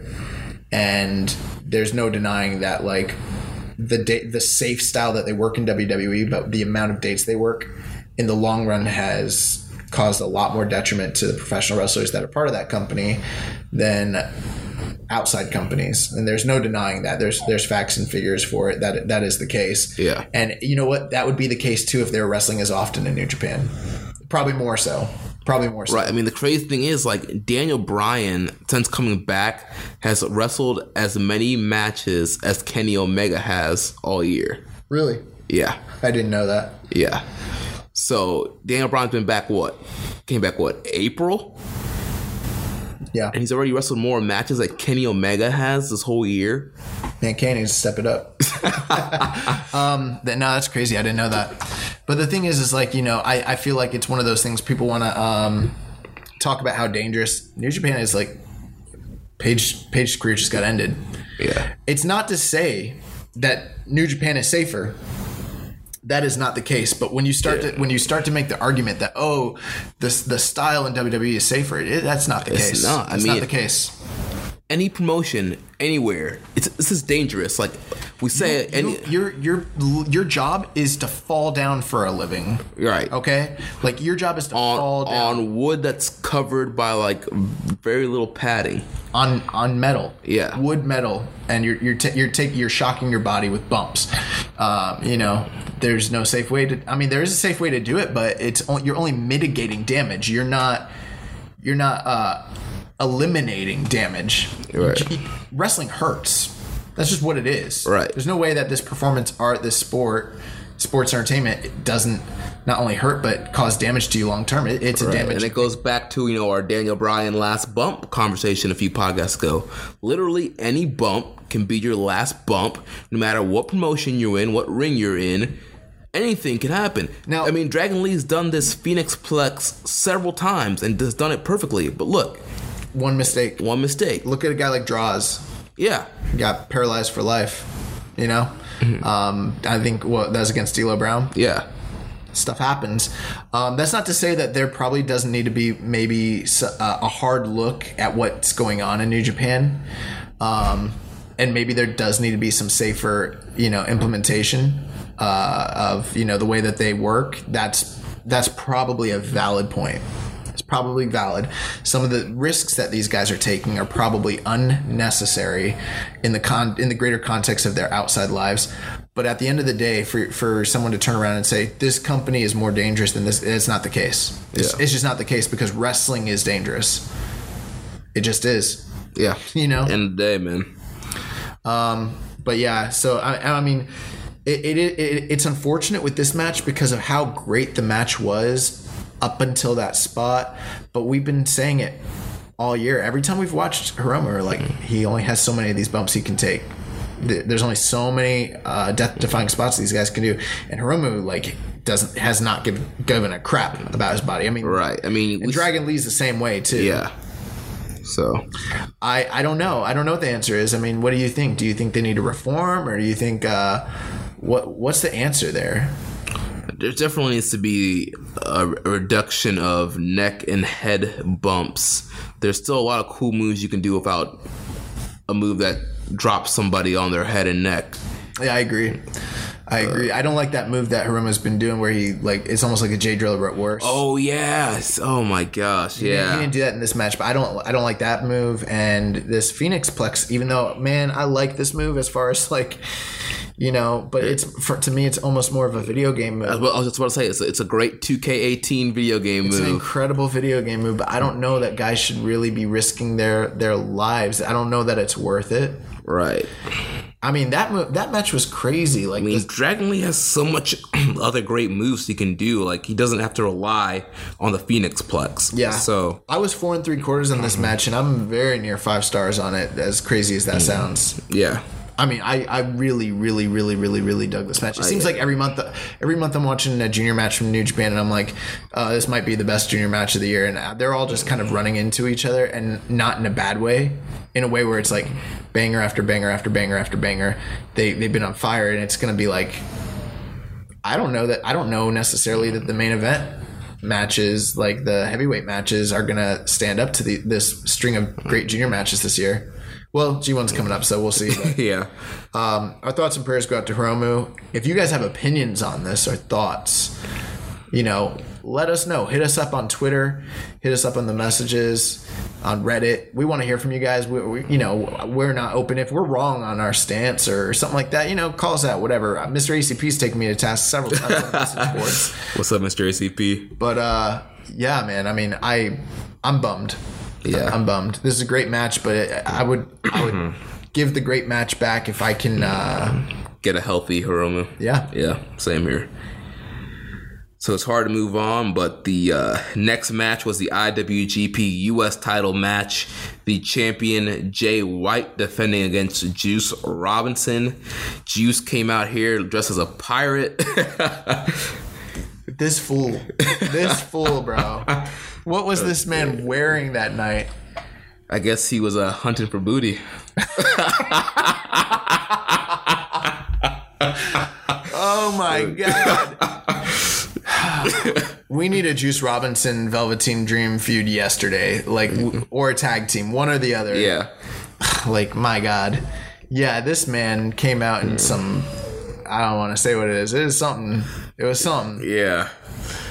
And then Jay White came out with the NWO Wolfpack killers. Oh, man, looking like NWO Sting. He came out looking like a hybrid Sting from Bound for Glory 2006. Yeah. No, man, actually, really, I liked Jay White's gear for this show. Yeah, gear was raw. That being said, have you heard, I don't know if you saw this, but there's people talking about him wearing the all-red attire, while Okada has started to wear the all-red attire, and that it might be somewhat of a callback to Chaos's early days where the red was kind of the signifying color of the group. No. With Nakamura being the leader. Mm. And maybe it's the fact that they both chose to wear similar attires is playing into the lead up to the match that they're about to have. Obviously there's been tension there regarding the leadership of the group. And I even saw a photo because remember during the match, Jay White hit Juice with the low blow. Yeah. And there was a picture that was saved, and someone was like, "Does this remind you of anybody?" Pinchasa. The Pinchasa. But yeah, this match. Dude, I really enjoyed this match. This match over-delivered for me. I did not have high expectations for this match, and for me, they knocked it out the park. Yeah, Jay White really knocked it out of the park. Jay White finally showed up. This is the best Jay White match since he's had some good matches this year, but since that match he had with Will Ospreay back in Ring of Honor last year, yeah, this is the best match he's had since then. A lot of people have been giving Jay a hard time, and we've been trying to wait it out. After the Tanahashi match, people were ready to bury him, but I was like, no. Bro, that Kyle Fletcher match he had, yeah, in the UK, yeah, was excellent. And then this, it's like he's turned a corner. Yeah, it's like he's turned a corner, and we were watching this match, and Juice was excellent too. Don't get me wrong; these guys were magic together. Well, it doesn't surprise me either, the fact that they have chemistry, because obviously, right, they were in the dojo together as young boys. Bro, my favorite during the press conference, interaction during the press conference was Jay White and Juice Robinson, because obviously we all know Juice is an incredible promo, and he was talking about. Basically he was like, "You broke my hand, brother." He was like, You might have broke my hand. You think that means I can't beat you?" He's like, "I could put you in that Pulp Friction." He was like, "Or I could roll you up, brother." He was like, "Just ask Kenny Omega." He was like, you get cocky, you think you're gonna put me in that sling blade, I'll spin around, I'll roll you up. I could roll you up 1, 2, 3, and then that belt is mine." And he's like, "And what are you without that belt? Except just like a little weirdo that sits in the dark counting to 5. Yeah. And I was like, "Oh my God."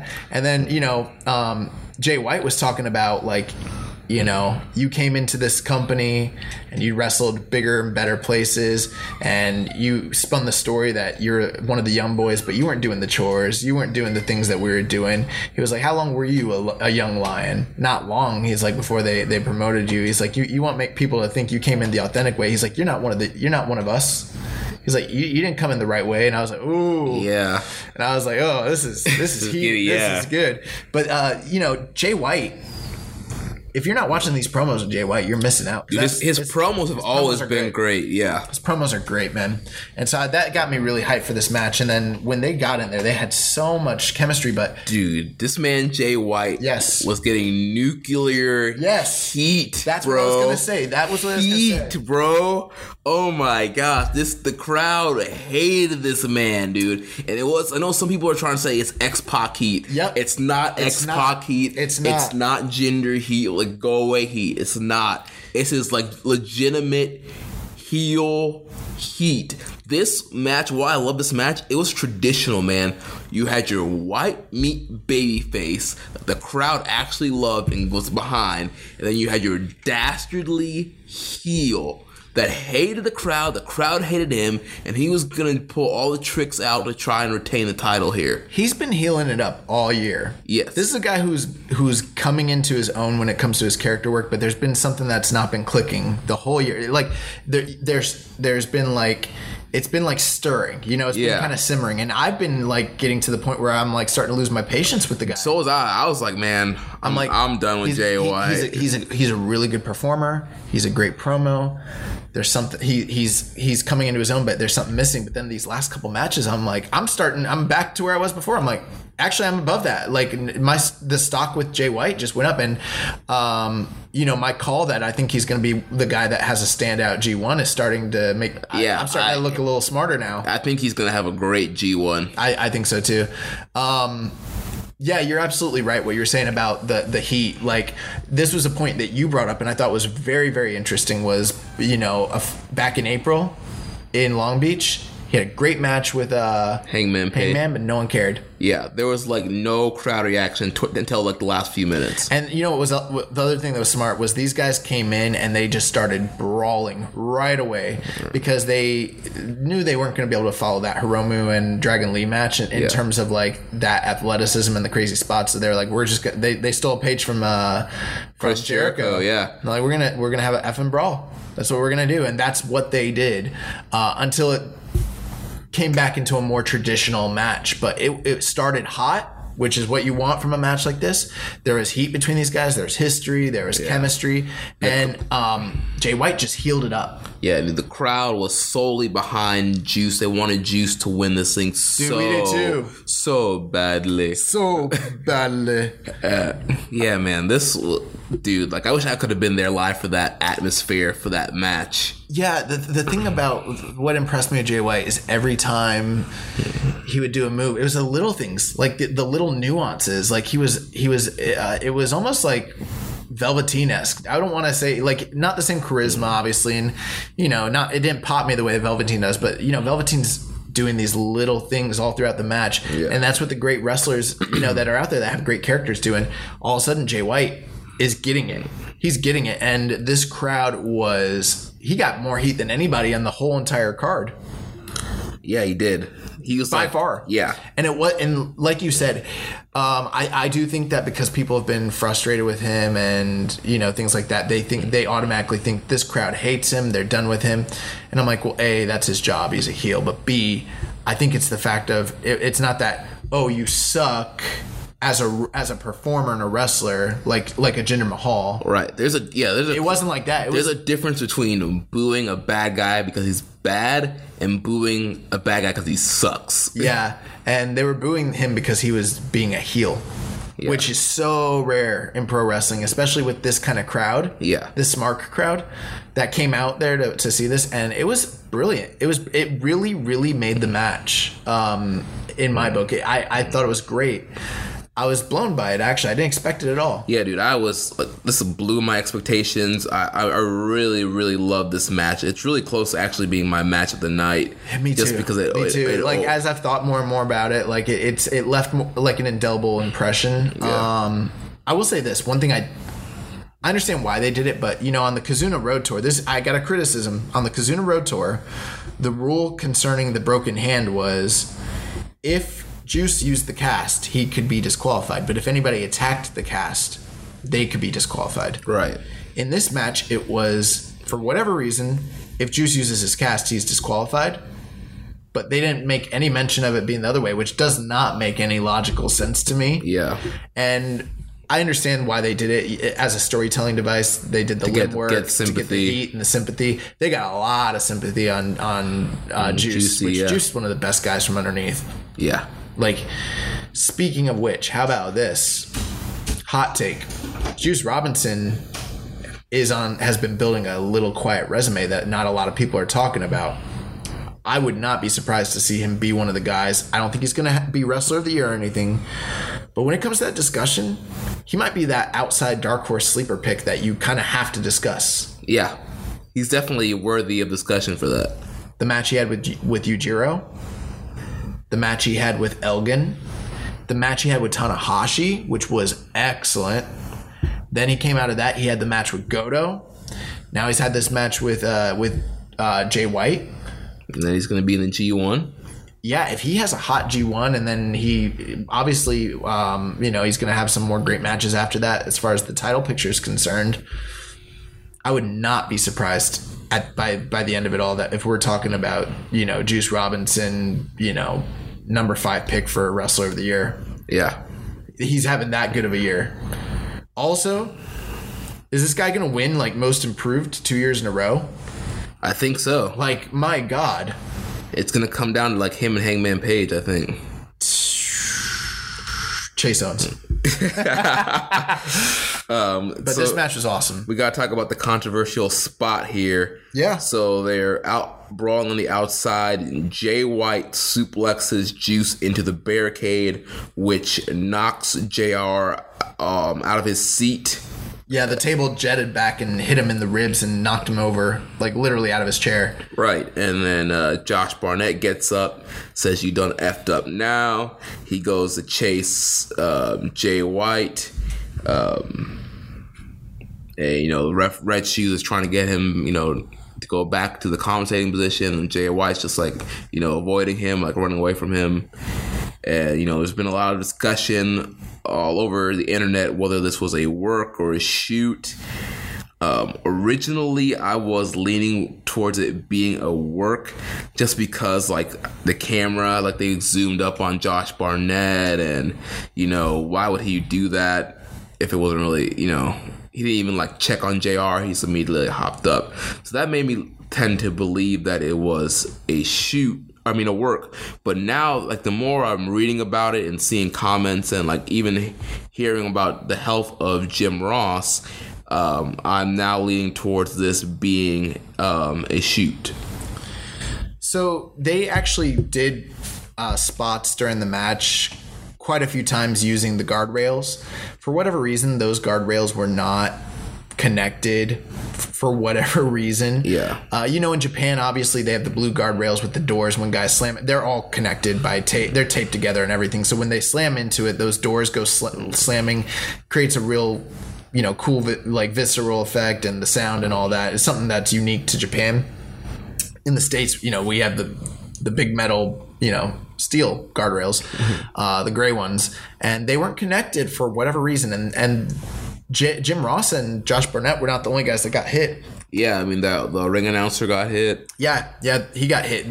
They threw he threw Juice into that one so hard you could see the sparks flying off the floor. Yeah. I don't know why those things weren't connected. You would think a big major company, number 2 company in the world, they would be able to pay somebody to connect the guardrails, unless they didn't want them to. Who knows? Maybe it's just an oversight, like Chaz and Rance. But this is what my opinion was, and I think it's accurate. I could be wrong, but this is what I think happened, and it's what I felt like was happening when I saw this happen. So Juice got suplexed into the guardrail. Mm-hmm. That table really jettisoned, and it knocked Jim Ross down. I don't think in any fathomable way, an elder legend person like Jim Ross, who has cerebral palsy, right? Or Bell's palsy. So, yeah. I don't think that they're going to be doing it. It's not WWE. I just, when I saw it, I was like, that's not an angle. I don't think that there was any... Now, the intention could have been, it knocks the table into them, but I don't think that, and there's any way that they would have ever intended to hit Jim Ross with a metal, like a wooden metal table like that at all. So that part of it to me seemed very real when he got knocked over. And I've watched the tape a few times, and I think this is what I think happened. I don't think it was planned. I could be wrong. I don't think it was planned. I think Jim Ross got knocked over. I think that Josh Barnett was pissed because it probably hit Josh Barnett too. You're right. And he got pissed. He said, you've effed up now. Took off the headset. And, you know, what did Jay White do? Jay White stood there. He's doing we talked about his heel performance. Is he going to break character in that moment? Is he going to apologize or check on Jim Ross? No. What do you do when you're in that role in that moment?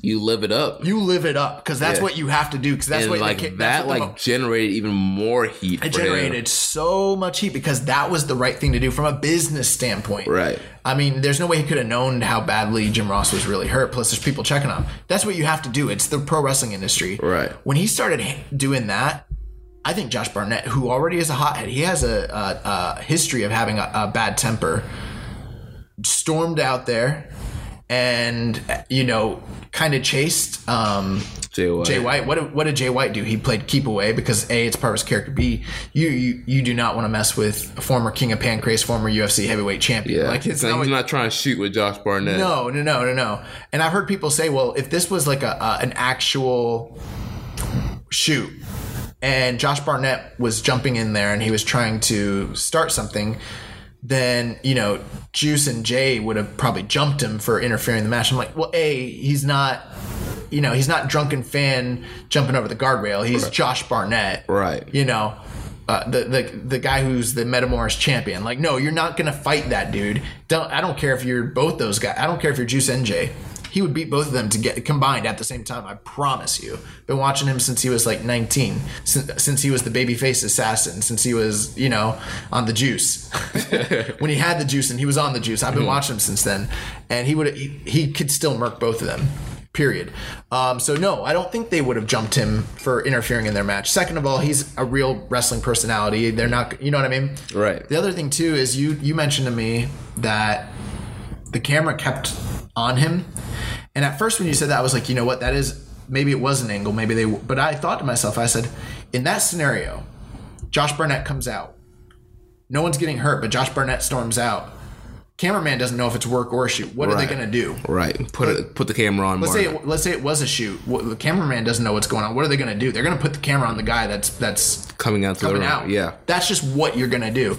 I think that this was a shoot incident. I think Josh Barnett was really pissed. I think he came out. I don't think it was planned. I think immediately once he realized that, hey, I probably shouldn't be out here, he's a carny mother effer. And he started working because that's in his blood. Yeah. And I think when he to de-escalate the situation, they all just started working and got out of that situation and let the match continue. You know, and another thing that tells me it wasn't a work is how lifeless and how non-passionate Jim Ross has been on the whole card. And then when that happened, he was pissed. Yeah, he was fired up. He was angry, and you could tell he was hurt. And I think it was because the situation was real. Yeah. The other thing too, they didn't talk about the situation again later on in the show. They didn't have Josh Barnett making snide comments about how he's going to get payback or whatever. Could they turn this into an angle later? Yeah. Sure. Could it have been a work? Sure. Do I think it was? I don't think it was. No. I don't think they're leading to anything. And I don't think they plan to use Josh Barnett as a talent. Oh, no. In the new, they could. He's an excellent wrestler. He just got released from UFC. Yeah, they could. He's an excellent wrestler, but I don't think he's not going to be in the G1. I don't see him headlining a show with Jay White. Jay White's a guy they're pushing. I don't see them bringing in Josh Barnett. Yeah. He's a shoot style guy. He's one of the best. If you've ever seen any of his work, I've seen some of it. The match with Hideki Suzuki from the New Year's show a few years ago was really great, but he's never fit well into the New Japan roster. Yeah. And also, let's say they were going to bring him in. To put it in context, because Jeremy, I know you're familiar with him, but I know you don't like watch him. Josh Barnett is like Brock Lesnar in Japan. He's, you know, he was the youngest UFC heavyweight champion. He fought in Pride. He was a finalist in the open weight Grand Prix in 06. He's fought all the top legends over there. He was the final heavyweight King of Pancrase. He just won the Metamoris title a few years ago, which is like a really big deal over there. He's like, and he's fought in, I think he's had kickboxing fights too. So I mean, he's a big name. It'd be like bringing him in for a fight would be like bringing in Brock Lesnar. You only do that if it's gonna be a big fight. But he's an attraction. He's not a guy that you bring in and have on the regular roster and have do road to shows. You just don't do that. I don't see them doing Jay White and him, and I don't see him jobbing to Jay White if they were to bring him in. Like, Josh Barnett's not coming in to do a job. Oh no. That's why I don't think this was planned. Yeah, and I have a little report here on Jim Ross' injury. Once again, this comes from the Wrestling Observer. John Pollock reported this morning that Jim Ross was in the emergency room due to a rib injury suffered when his chair was knocked over in the spot where Jay White whipped Juice Robinson into the guardrail in their match at Saturday's New Japan show in San Francisco. Ross was very upset because he said that on Friday night before the show, he had asked New Japan officials to keep the wrestlers away from fighting near their broadcast position. Yeah, I heard that. Knowing the amount of fighting done in the crowd that they do. Ross said the usage of barricades around the ring that weren't connected, so they tipped over on impact, should have not been the case, and that he has had to cancel 3 commitments this week due to what happened. He said that it was not a planned spot or any kind of a work. Ross was diagnosed with issues involving both his lungs and ribs and was told to be cautious at the present time for fear of contracting pneumonia. The rib injury has led to very significant pain when he moves, coughs, or yawns. Yeah, and both him and Josh Barnett have come on social media and both said that was not a work or a planned incident whatsoever. Now, of course, that's what, if you were working, that's what you'd say. Right. But I don't know. It seems a little bit too real for me. Yeah, and I mean, could it be a work? But I mean, I don't know. Something really, he really got hurt. Mm-hmm. There's no denying that. Was it planned? I don't think it was. Was there some working in there? Yeah, because they're wrestlers. That's just what they do. I've been watching Josh Barnett for years, and this is a guy who, when he was in MMA, like they're always like, "Can you just cut out the wrestling crap? Can you stop like cutting promos? Can you stop trying to work yourself into an angle?" Like with the in the MMA world, like he does it because he's carny. You know, all these guys are. But at the end of the day, I don't think this was planned. Yeah, I don't think so either. So anyways, moving on. And hey, again, if you guys think differently, let us know why you think. But I think I laid out a pretty compelling argument, just saying. So after that, the match continued. Jay White used that heat.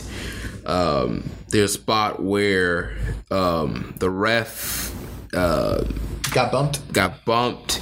And Juice hits him with the cast, and hits the pulp friction. Yeah, for a near fall. Yeah, and I was like, when he got the near fall, I was just blown away. Dude, I was like, Jay's winning. Yeah, and I literally in my mind thought Jay is winning.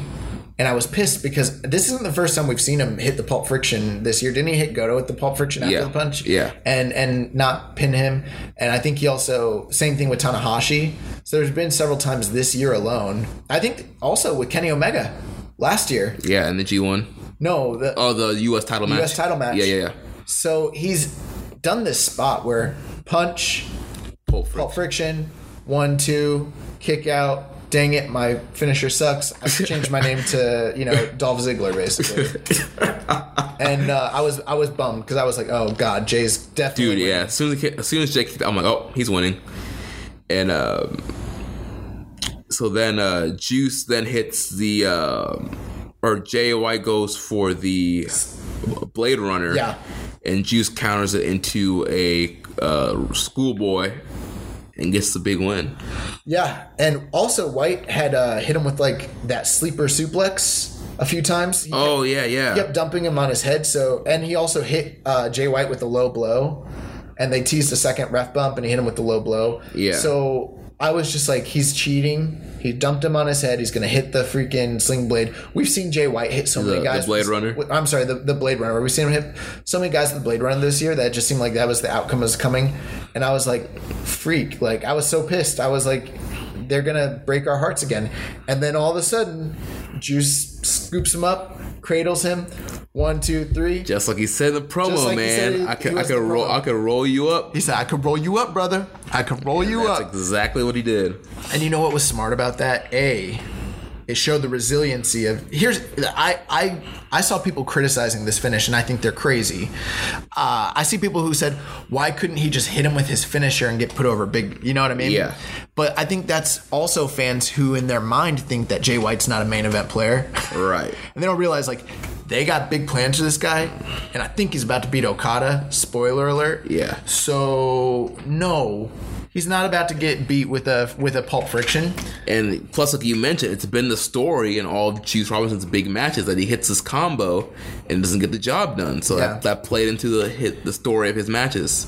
Yeah, I think the deal here was they got us again because they made us feel like he was about to win. He didn't get the win. It looked like Jay was about to cheat, pick it up. You know, here we go again, and then they swerve, bro,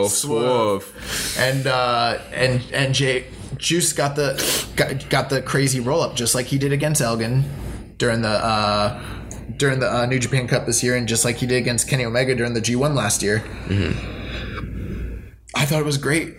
It's something that he's been saying, hey, I could roll you up, brother. I could roll you up. He said it in promos during the press conference and on the Kazuna Road Tour, and and it was prophetic because it's exactly what happened, and it's smart because it protects Jay.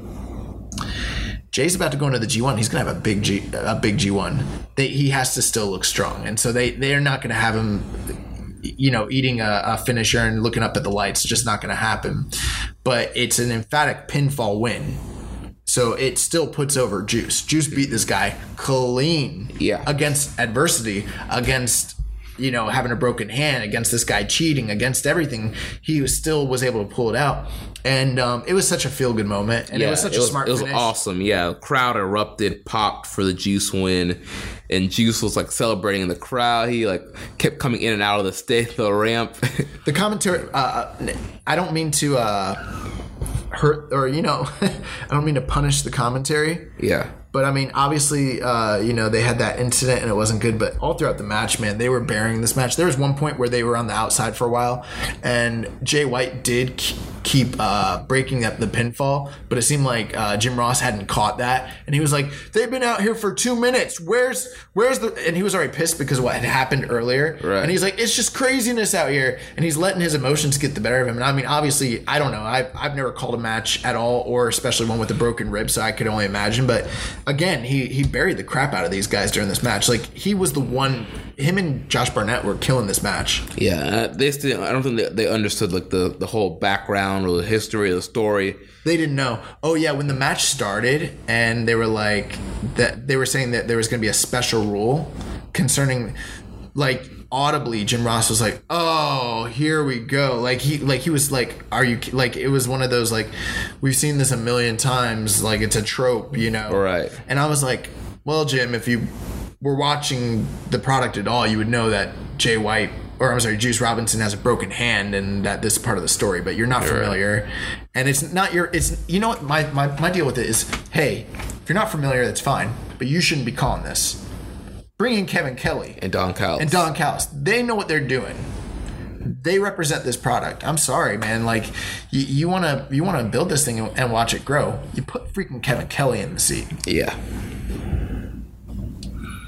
But yeah. Let me spin, coach. Let me spin. Put Boobie in. Boobie Miles. You ever seen that movie? No. Oh, my God. Friday Night Lights is great. Let me spin, coach. Let me spin. But yeah, this match was great. I popped, man, and I was so happy. Yeah, this was definitely an awesome moment.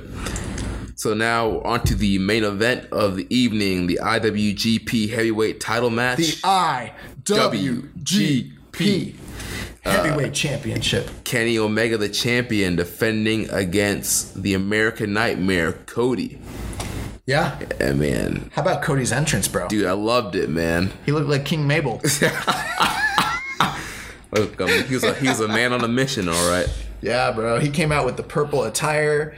They had him hoisted up. All he had to do is, like, I don't know where Sir Mo was, but he needed a Sir. I guess that's Brandy. No, Bernard. Oh, Bernard. Yeah. They needed to get in the ring. Hey.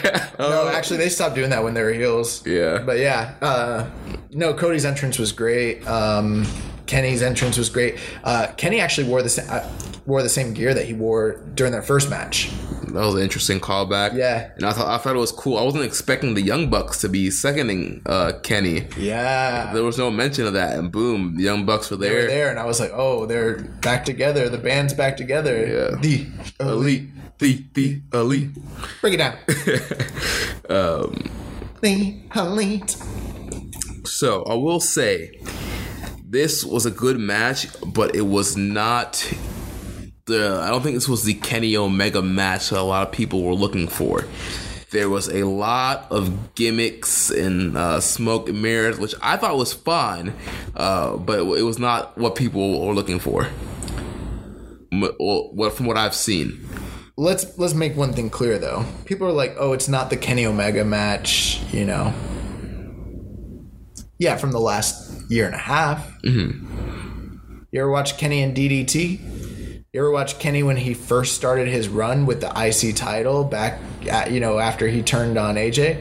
Those were a lot of gimmick matches. This was just like his matches back then. Maybe not the same level, but I mean, go back and watch him and Tanahashi. Go back and watch him and Elgin. You know what I mean? Like, go back and watch his junior run. This is the kind of stuff he was doing. This is what Kenny likes. Yeah. Like, anyone who thinks, like, oh, it wasn't, like, the Kenny match. I understand what you're saying. It wasn't, you know, like, the Okada epics. It wasn't, like, the Ishii epics. And Kenny has that in him. And I'm sure him and Cody could probably do that. But that's not what they wanted to do. That's not the story they were telling, and that's not what they put together as a match. This was fine. I didn't think it was, you know, a match of the year contender, but I didn't think it was I didn't even think it was just a good match. I thought it was very good. Yeah, I thought it was very good too. I mean, I got it around 4.25. There's a lot of innovative spots. I mean, the freaking ladder, man. I was scared. They were scaring me with that ladder. I thought. Yeah, I mean, the crowd was screaming, "Please don't die," and that's what I was thinking. Yes, please do not die, and freaking. Cody superplexing Kenny off the top of that ladder, man. That was a crazy bump. The one bump that they did with the table where Kenny Omega powerbombed Cody outside of the ring onto the table. Like he was freaking Mike Awesome. Yeah, I was like, they probably shouldn't have done that. Yeah. Because that table didn't even break, and it didn't break his fall. It actually hurt him. Cody really got banged up a lot in this match. There's no denying that. And this was, you know, we've talked about this a few times on the show where I've said that haven't been able to go back and watch the Kenny and Cody match. But once I knew this match was coming up, I decided to rewatch it. And I think you did too. Yeah. And I was overly impressed with their Super Card of Honor match. For all the tomfoolery and all the stalling and all that stuff that I thought really dragged the match down in my memory, I went back and watched it and I was like, no, this match ruled. It was as good as I thought it was the first time I saw it. Yeah. 4.5. And one of the best Kenny Omega matches of the year. And one of the best Cody matches of the year. That match was awesome. I thought it was better than this match. But with that being said, you know, that's the story that these guys have been telling. You know, a lot of the first match, Cody was the one who controlled the pace. He was the one who controlled the tempo. They wrestled his style. I've seen people say, like, well, they didn't wrestle Kenny Omega's style. I'm like, I watched this and I was like, I don't know. It looked like it had Kenny's handprints all over it to me. Right. This is a much more violent match than the first match they had. And, I mean, how many V-triggers did Cody eat? I think it was like 13 or 14. It was a lot. Yeah. It was like 30. So you're just going to knee him in the face a bunch of 25 times. It was like 40 V-triggers. It was a freaking lot, man. He was killing Cody. Like, I think Cody wished someone was there with the white towel to throw that crap in. Yeah, where was Brandy? Yeah, where's Brandon? Yeah, he was getting killed. These guys went... I don't know. I understand that maybe the match structure was kind of weird, or maybe people who are used to the Kenny Omega epics... They want to see him, you know, got there and have, like, these athletic Marvel technical matches. But he even said in his last promo, and he said it also on the air with some of these podcasts. He was like, hey, Okada was doing this thing. You know, he was having these epic matches. He's the best wrestler in the world. I'm a better entertainer than him. I don't know that I can live up to the level of wrestling that he was doing. He's said, I'm going to bring something different to the table. I'm going to do something different. I think this is the start of him trying to do things that are different. He's the one who wanted to have that ladder match with Elgin. Yeah. Yeah. He's the one who had that crazy brawl with Chris Jericho back in Wrestle Kingdom. Like, was that a Kenny Omega match? Think about it. I mean, I've seen Kenny Omega have plenty of matches like this. This seemed like it had Kenny's fingerprints all over it.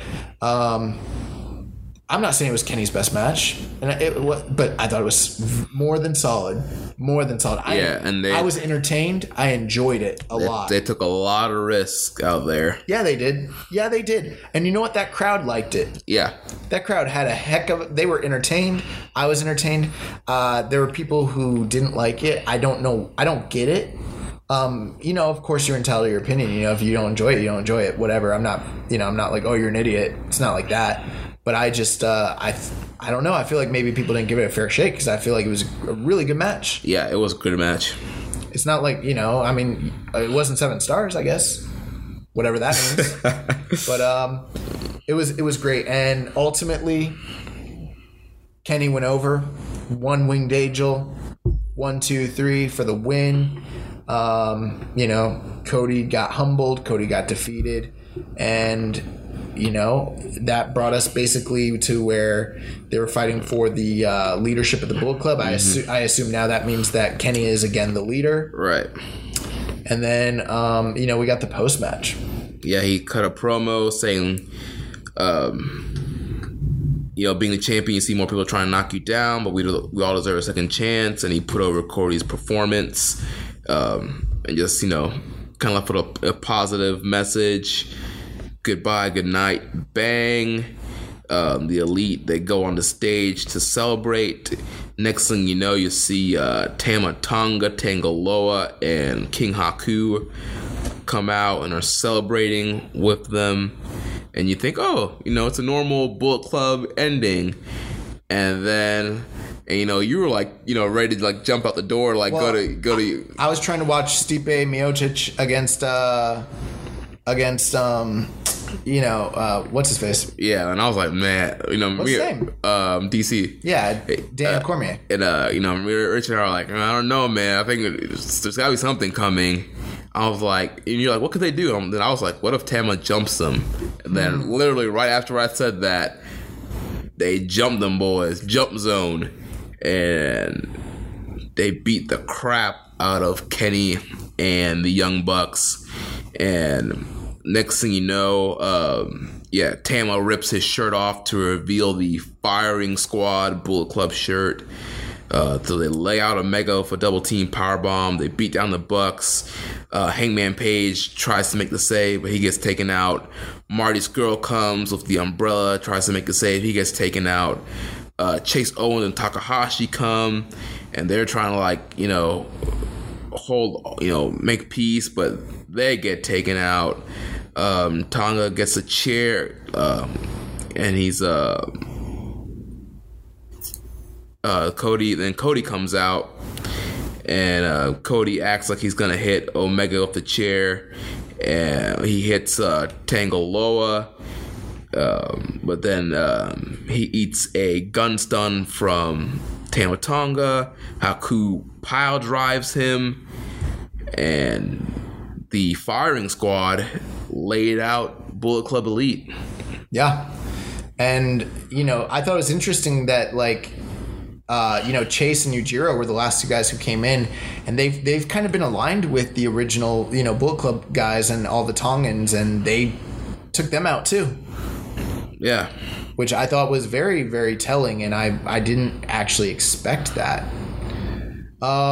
This was excellent. This was done so well. I wasn't expecting it at all. I was expecting, however, for there to be, you know, people were hypothesizing and saying that essentially, you know, we were going to get the Bullet Club splitting off from the Golden Elite. which I would have assumed would involve Cody and all the rest of the Bullet Club guys going against the Golden Elite, but that's not really the way it ended up working out. Right. So the split we got the Bullet Club Elite, and we have the Firing Squad.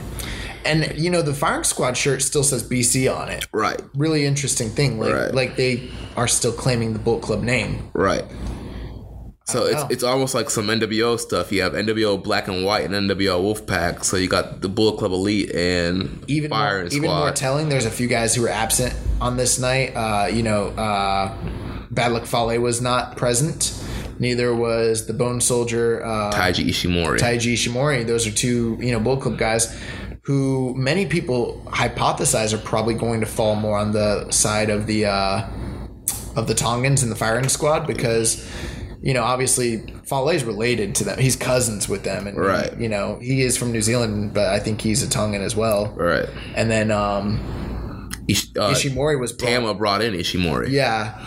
So I'm not sure how that's going to work out. But with that being said, this was shocking, man. And it's been building for a long time. If you think back to the stuff with Tamatonga and the Elite... Going back in December, we were talking about how he was pissed about the one sweet stuff, two sweet.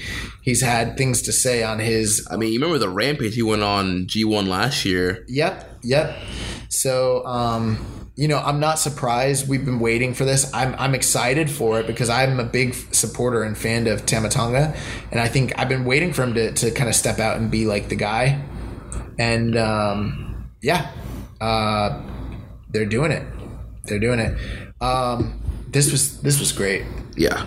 And Haku was just all over. The crap out of this, dude, man. Haku got his money's worth for that payday. They're bumping the crap out, bumping all over the place for Haku. Yeah. So I'm like, wow. I wouldn't be surprised to see, what is it called when it's the villain and the Young Bucks. The supervillains. I wouldn't be surprised to get a supervillains versus the Tongans versus the Firing Squad. Yeah. And I wouldn't be surprised to see the Firing Squad take that belt off them. Yeah, that would be cool. This was crazy. This was really, really... And then did you mention about how Cody...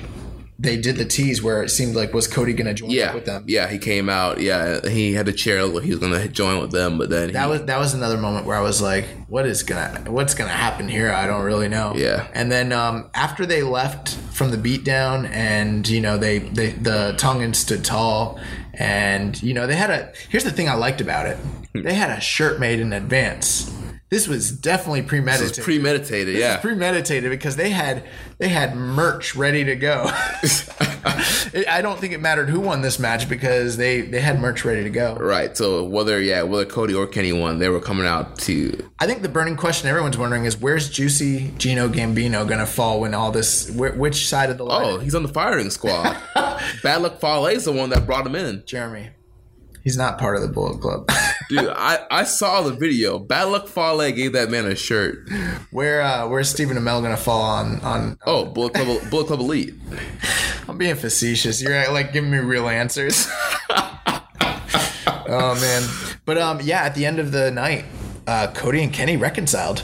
Yeah, they hugged, and the Bullet Club Elite celebrated on stage. They've been teasing this for a while. I don't know if you remember me saying that during the press conference, there seemed to be almost no animosity really between Kenny and Cody. Yeah. And then with back at Dominion when he started to come out and on Being the Elite, he was telling Hangman, "This is Kenny's night," and then he almost came back and apologized, but then he couldn't do it. Right. And so I was definitely expecting with going back to February. And all the stuff with Kota Ibushi and Kenny and Cody, that we were going to see an implosion. But I think there's too much money in the brand and too much money in what they're doing that they can't really do that. Yeah. So, Cody doesn't want to lose that Bullet Club money. Right, yeah. Cody's like, "Nah, you want me to leave either? I'll stay in. I'll stay in. So I don't know what this means, really. And we'll talk. The new Being the Elite came out, so we'll talk more about that, with the news. But great card. Great show. Before we move on, what were your final thoughts on this overall? Overall, I thought it was a great card. I thought it was a better overall show than Strong Style Evolved. I do too.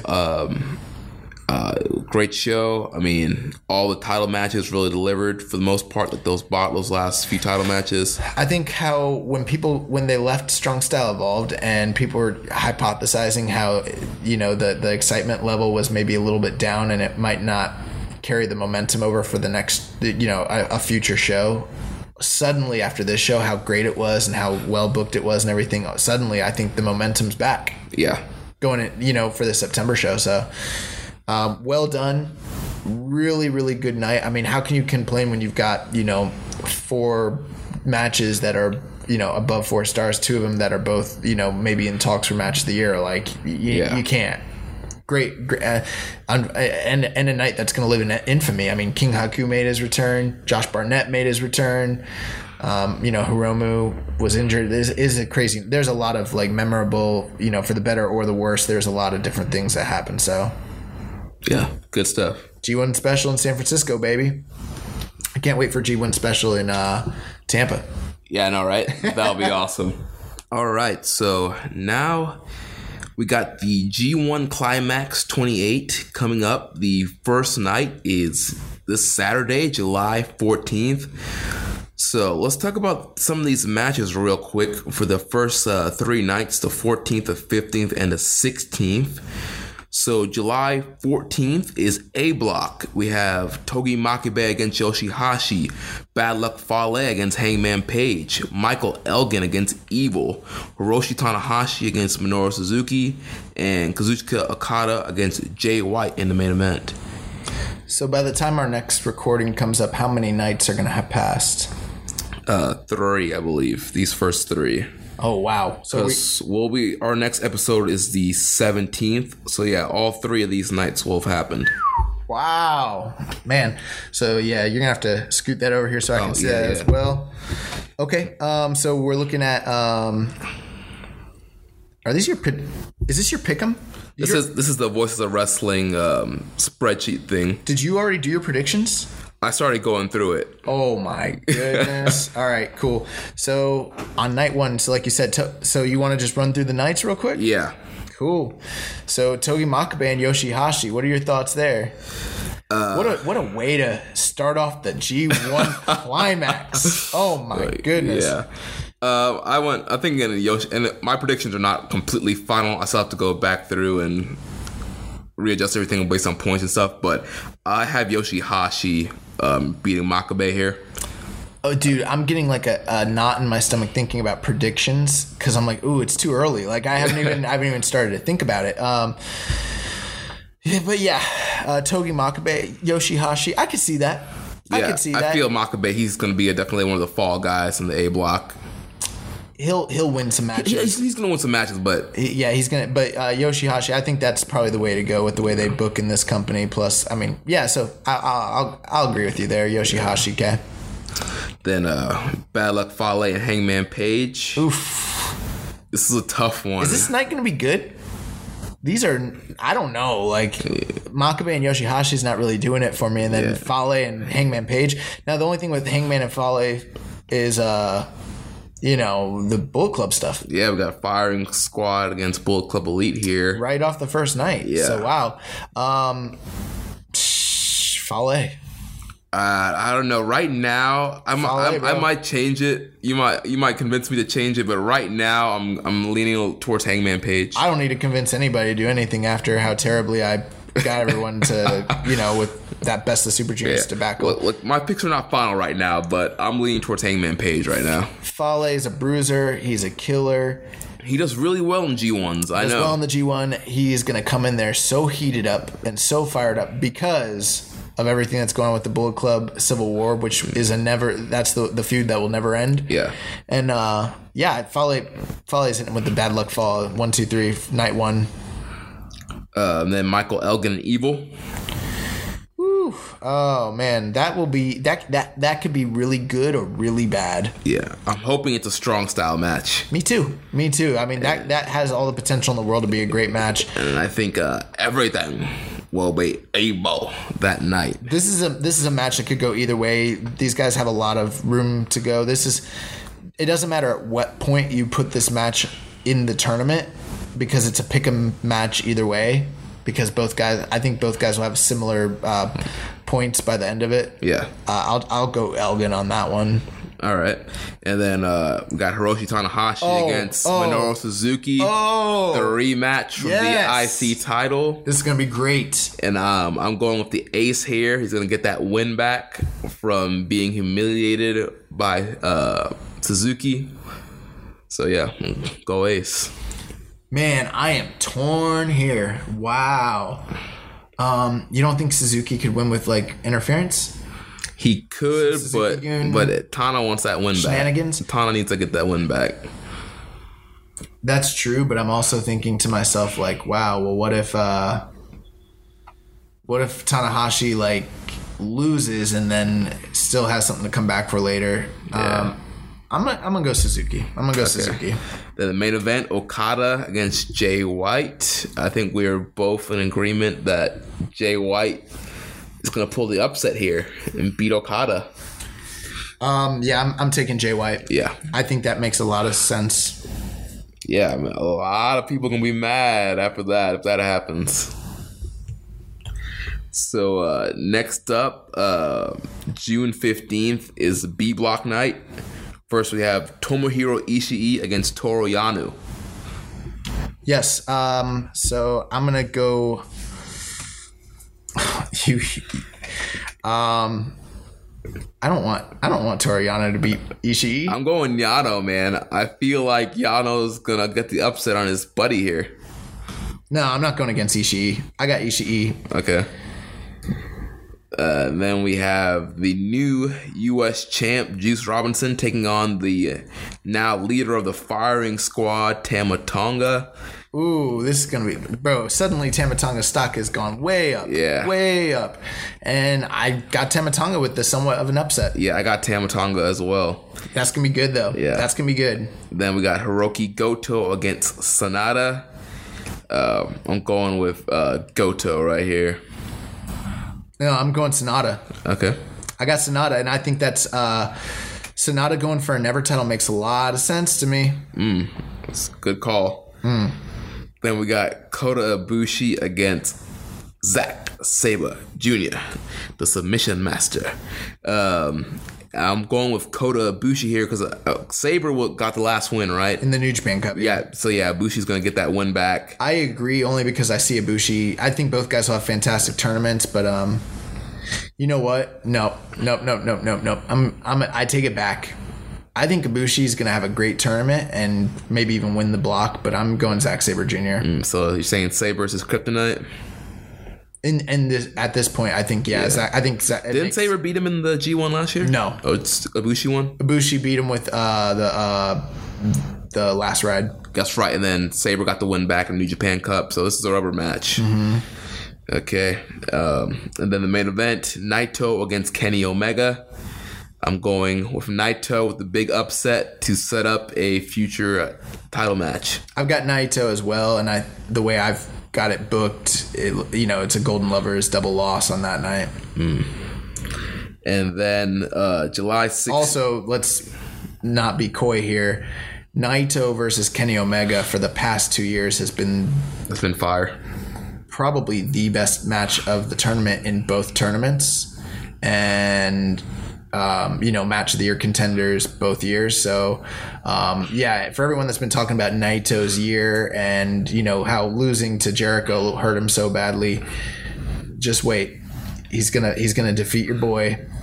He's gonna defeat Kenny Omega, the best bout machine, in one of his best bouts of the year. Yeah. He's gonna beat Kenny Omega clean, and it's gonna set up a future title shot. And Naito's right back where he was. Mm-hmm. Suck it. Then we have July 16th, A Block, Yoshihashi against Evil. Yeah, I'm gonna go Evil there. You gotta go Evil. Plus, he's gonna lose to Michael Elgin the night before, so. Well, I got Evil with the back-to-back wins. Everything is Evil. Michael Elgin against Hangman Page. I'm going to go Hangman. Okay.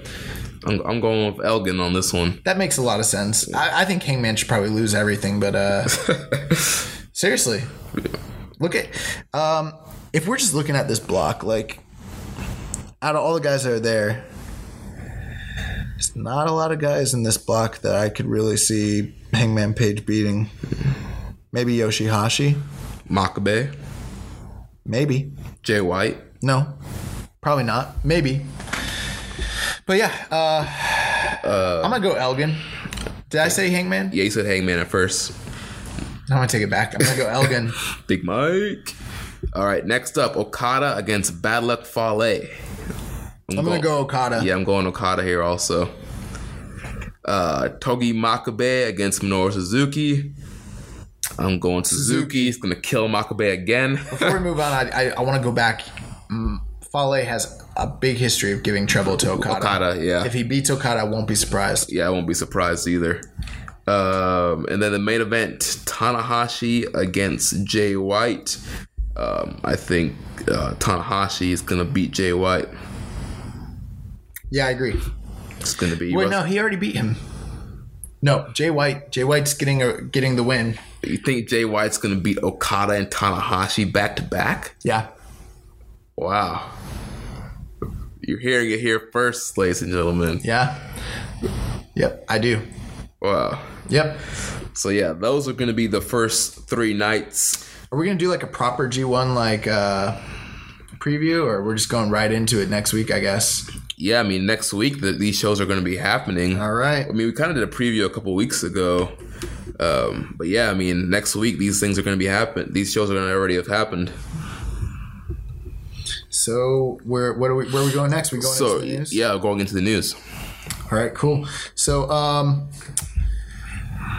the Strong Style Evolved UK shows just took place. We watched those. We're not going to do a full review, obviously. But yeah, we gave the results of the matches on last week's show. But what were your thoughts with these shows, and what were your impressions? What matches stuck out to you? What performers were impressive to you? What were with the changing landscape in the UK? What were your thoughts here?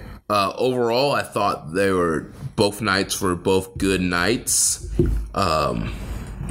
I mean, Walter is a guy that always stands out to me every time I see him. Me too. I love the Walter Yuji Nagata match. Love that match. It was very hard hitting, and I think it was a perfect matchup there.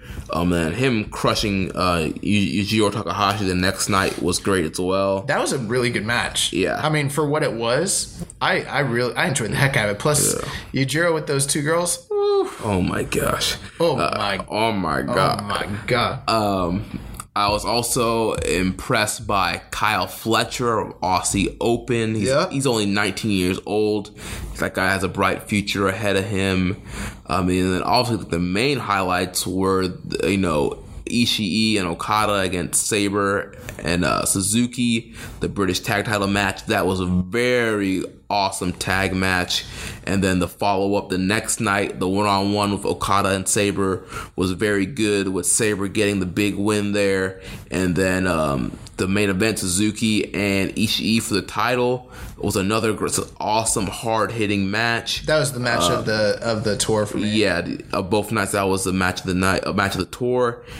Suzuki is your new undisputed British heavyweight champion.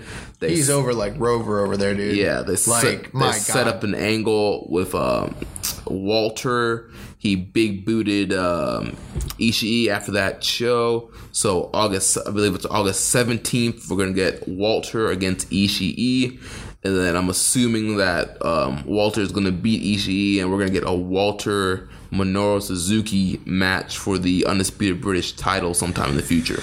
Yeah, man. What did you think about David Starr?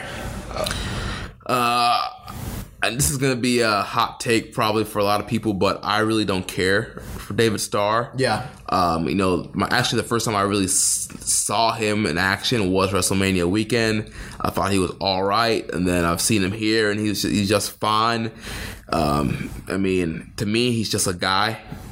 And he came off. That's what he came off to me. I like his entrance. Yeah, the promo with the promo, with all that. But as far as his in-ring work is solid, but there's nothing that really sticks out to me. Yeah, literally nothing. I did like El Phantasmo. A lot of people said the same. He was in that four-way cruiserweight title match. He was, I liked his performance. Ishimori was also good in that match. What were your thoughts about the Dominator?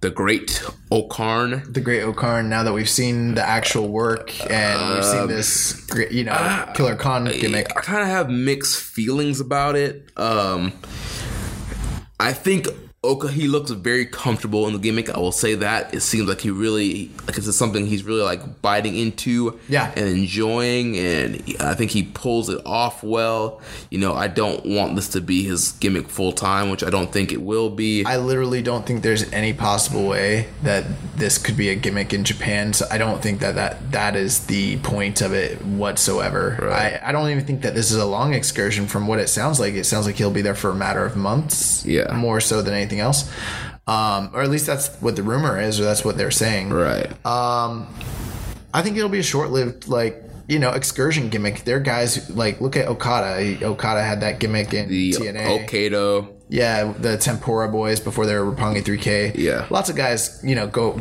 I mean, there are guys like, for instance, Sammy Lee, which Sammy Lee was Tiger Mask when he was in London, or, you know, in the UK. Same thing with freaking Liger. When Liger was in the UK, he had a different gimmick as well. I forget what his name was, but yeah, a lot of guys have done that sort of thing. So I think that this is teaching him character work, how to play to a crowd. I think that's all it is. I think it's just a learning experience. I think people that are like being like, oh, this is so 1980s and yada, I'm like, oh, you know, at least they got him on the card. I've seen lots of guys go on excursion, they don't use them. This feel like a New Japan card to you, or it felt like a Rip Pro card to you? What do you think? It felt like a New Japan show to me. There was a lot more with like Rev Pro production. Yeah, I mean, there was a lot of New Japan guys. I mean, I'll tell you, man, we got matches on this that we've never gotten with, like, say, even like the Ring of Honor and New Japan combined shows. You know what I mean? Yeah. Like Suzuki and Ishii. I felt like they did a better job putting top guys against top guys and just making even like the Nagata and Walter match. Like, that was awesome. Obviously Nagata's, you know, not winning the IWGP title anytime soon, but that was still like a really good matchup that they made. Yeah, speaking of Walter, if you guys want to check out, cheap shameless plug, you guys should check out the latest episode of Grown Men Watch This Shit. Our good friend from the UK, Chris Bryan, as well as his co-host, Jeremy Tate. I thought he's from Australia. Is Jeremy Tate from Australia? I don't know. No, Chris Bryan. What did I say? You said UK. Why would I say that? I'm just tired. From Australia. My bad. Sorry, Chris. Think about Ricky and Clyde. I don't know. I'm just tired. Well, we're talking about the UK, so that's why. They recorded their show this past week, and they recorded with the great Pierre Carl Ouellette, PCO, and he talked quite a bit on the show about the match he had with Walter, his experience with him in WXW. Definitely check out that show. I mean, these guys, they've had Jonah Rock on their show now PCO. Like, I don't know who's next. They're about to have Joey Janela, I bet. Dude, some crap. You know? That'd be great. Awesome. Sasuke, who knows? But yeah, definitely check that out. But yeah, that was kind of eye-opening, them talking about Walter. And Walter is a guy that I'm just like, please come to New Japan. Please. Yeah. We'll put the IWGP title on you. Just come. But how about Zack Sabre beating Okada, man? Dude, that was a big surprise, man. I mean, obviously, I saw the results before I watched the match, but just even when I read the results, I was like, what? Sabre beat Okada? Yeah, he pinned him in one of those like bridging roll-up gimmicks that he always does. Yeah. And I liked the match a lot. I liked it a lot. I didn't think it was as good necessarily as their match from Sakura Genesis this past year, but I really dug. I thought it was great. Yeah, great match. So I mean, any final thoughts? Overall, I mean, I highly recommend watching both nights. They're both up on New Japan World English commentary with Kevin Kelly, and I forget the British gentleman's name that was doing it with him. But I thought they played off very good together, and it was overall, you know, great show. These shows or the UK tournament shows from the network? Ooh, I don't know. They both had stuff I liked. Battle lines are drawn, man. Yeah, we live in a new dichotomy, man. You're either with us or you're against us. Can't we all just get along?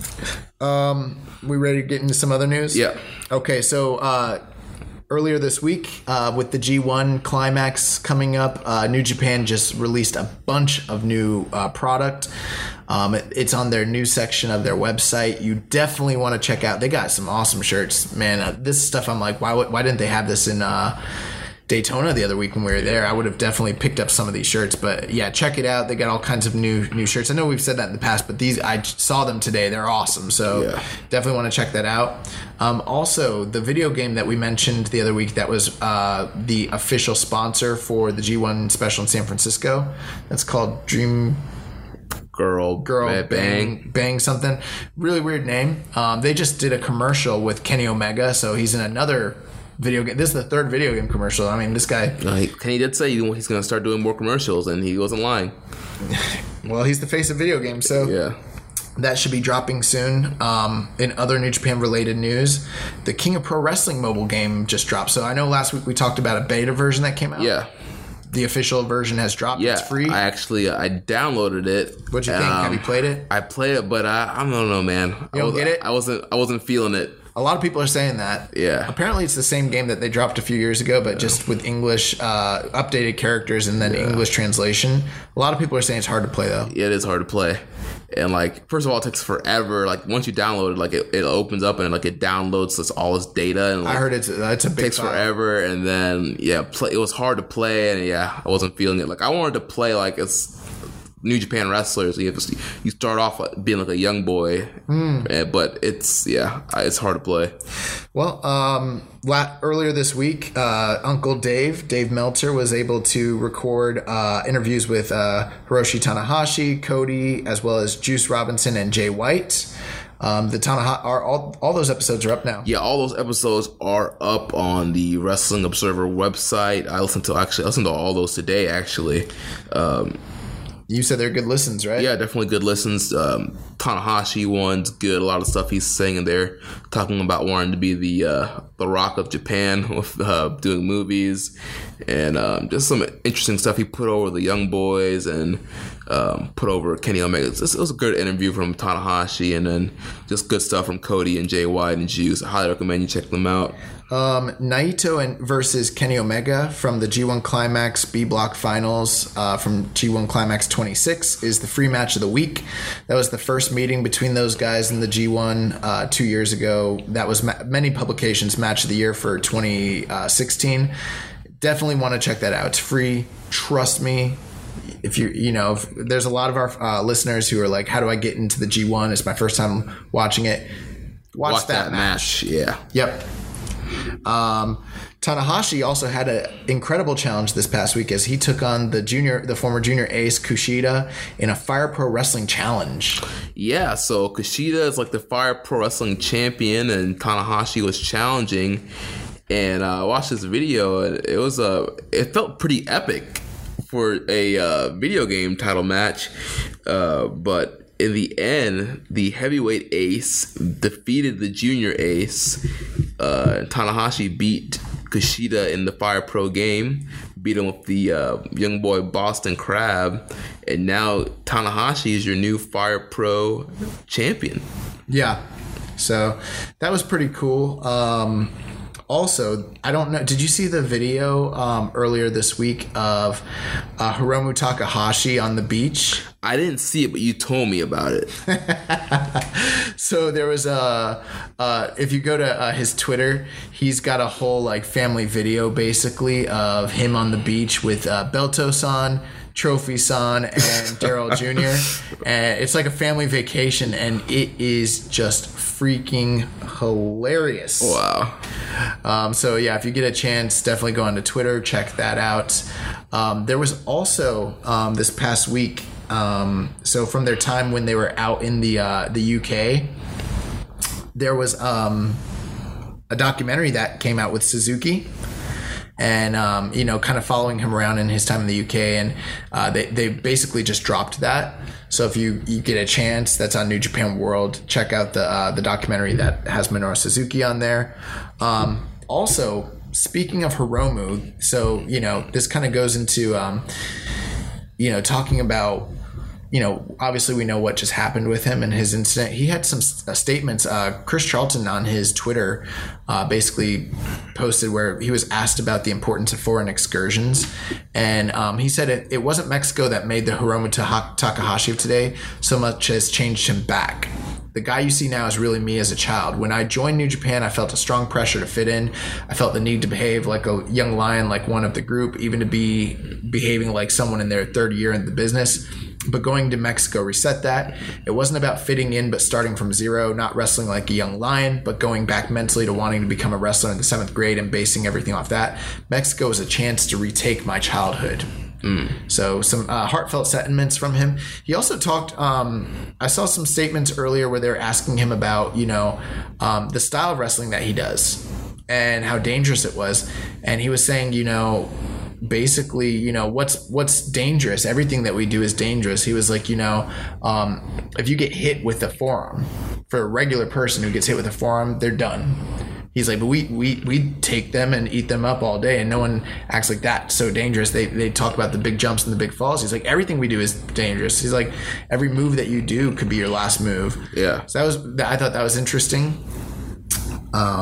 Also, we have you might have noticed that Kota Ibushi wasn't on this show. He didn't second Kenny Omega.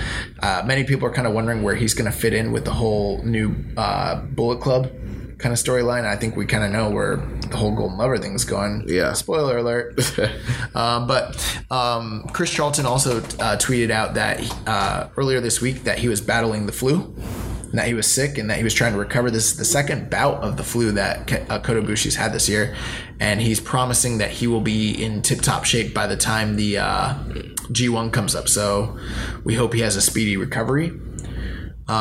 Also, in Ibushi-related news, there was a statement where someone asked him, you know, kind of about the Golden Lovers and like where you know where he stands with them, and he said it's a real life anime.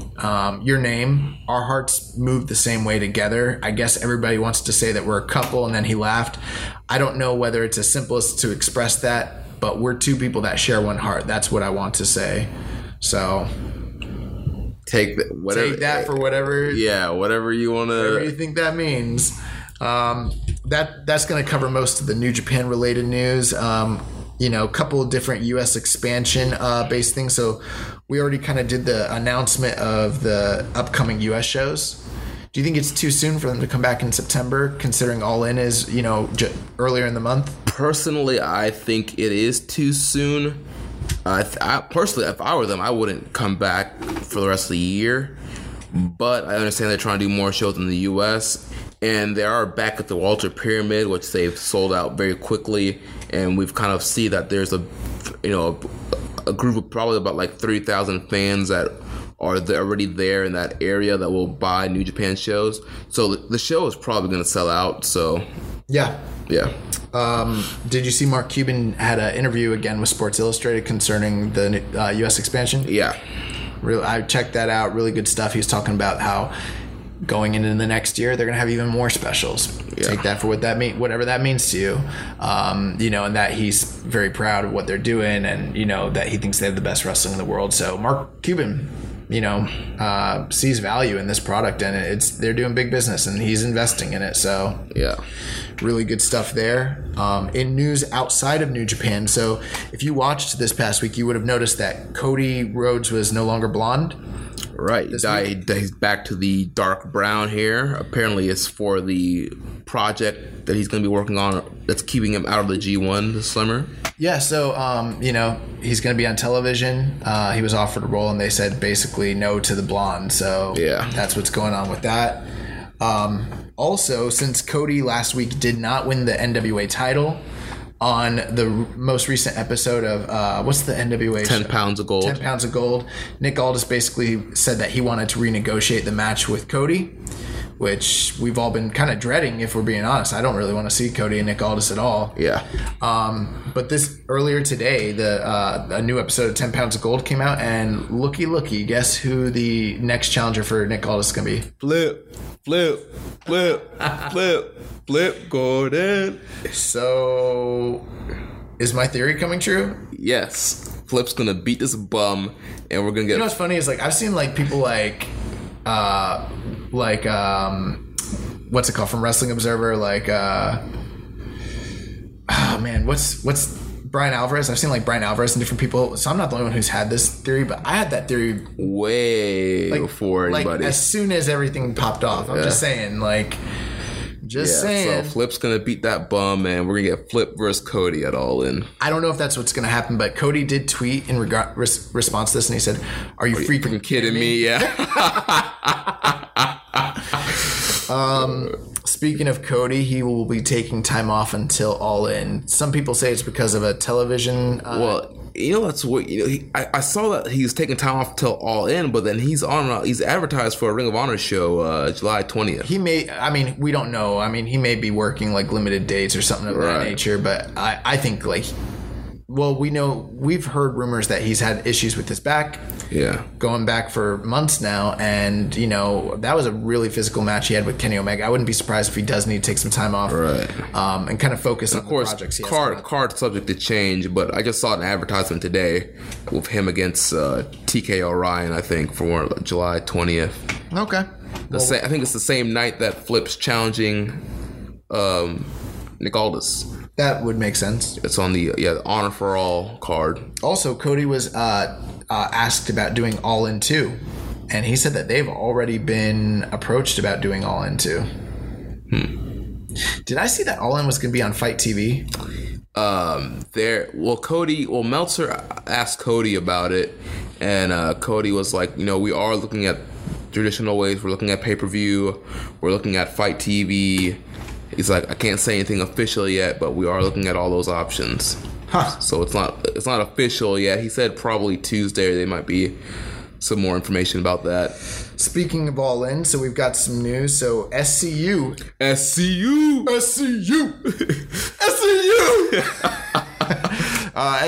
is All In. So I guess they're gonna be having a trios match, I'm assuming. Yeah, I'm thinking them against Stephen Amell, and two partners of his choosing. Okay. Since Daniels tried to frame Stephen Amell. Oh. You guys can't see it, but we're both pointing to our foreheads. You gotta be thinking, man. Yeah, wow. You gotta watch the product. Also, Deonna Purrazzo is all out. She's a terrible girlfriend. Yeah. If you didn't know, she's the girlfriend to the villain Marty Scurll. I would dump her if I was Marty, and then I would send her my way. For Deanna, I'd risk it all. And we have our first official announced match for All In. Marty, the villain, Marty Scurll, taking on the Rainmaker, Kazuchika Okada. I'm just excited that I'm going to get to see Okada live in a one-on-one match. I'm not that excited about this match. I know. You and a lot of people are kind of down this match. I'm not down on the match. I think I have different reasons, I feel like, than... I'm different. No, I think a lot of people are down on it, and I think it has more so to do... From what I've heard, there's people who don't like Marty Scurll. I'm not one of them. Right. I think this match could be great. Here's my thing. This is my thinking. This is a super card. In a way, this is kind of a match we wouldn't normally get because it is a junior taking on a heavyweight. So, yeah, I get that. But I'm like, dude, you got Rey Mysterio. You got Pentagon. You got Phoenix. You got Kenny Omega, Kota Ibushi, all Joey Janela. Like, I don't care. Like, give me something weird, dude, Yeah. Give me, like, these matches that I can... Like, literally, I saw people that were like, Pentagon versus Okada. They're not going to do that logistically. And I'm like, it's their card. They can do whatever the crap they want to do. Give me freaking Pentagon against Okada. That would be so... We're never going to see it.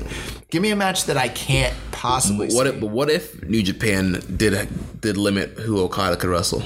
Probably. What if they're like, yeah, he can be on your card, but... They probably did, man. He has to wrestle a New Japan guy. Yeah, I don't want to be overly critical. It's just, you know, I just got so excited. Like, I already feel kind of bamboozled because they got my money, kid. And now, you know, we don't know any of the card. And I'm just hoping, like, I'm hoping that when it all shakes out with the type of talent they have, that this ends up being, like, an incredible, incredible card. Right now, I'm not sure how it's going to shake out, so I'm nervous about it. That's all. But, yeah, we're getting Scurll and Okada, and I think that would be a great match. Yeah, I think it's going to be a great match. I mean, I'm excited to see Okada singles match live. I think All In, I think it's going to be a great show. Yeah. Other news having to do with the All In guys. So we got new Golden Elite t-shirts. You could see Matt and Nick Jackson sporting those last Saturday night. Yeah. So those are at ProWrestlingTees.com. If you're a Golden Elite mark like Jeremy. I already got one and I'm good. I need to get me a Firing Squad shirt now. That was playing.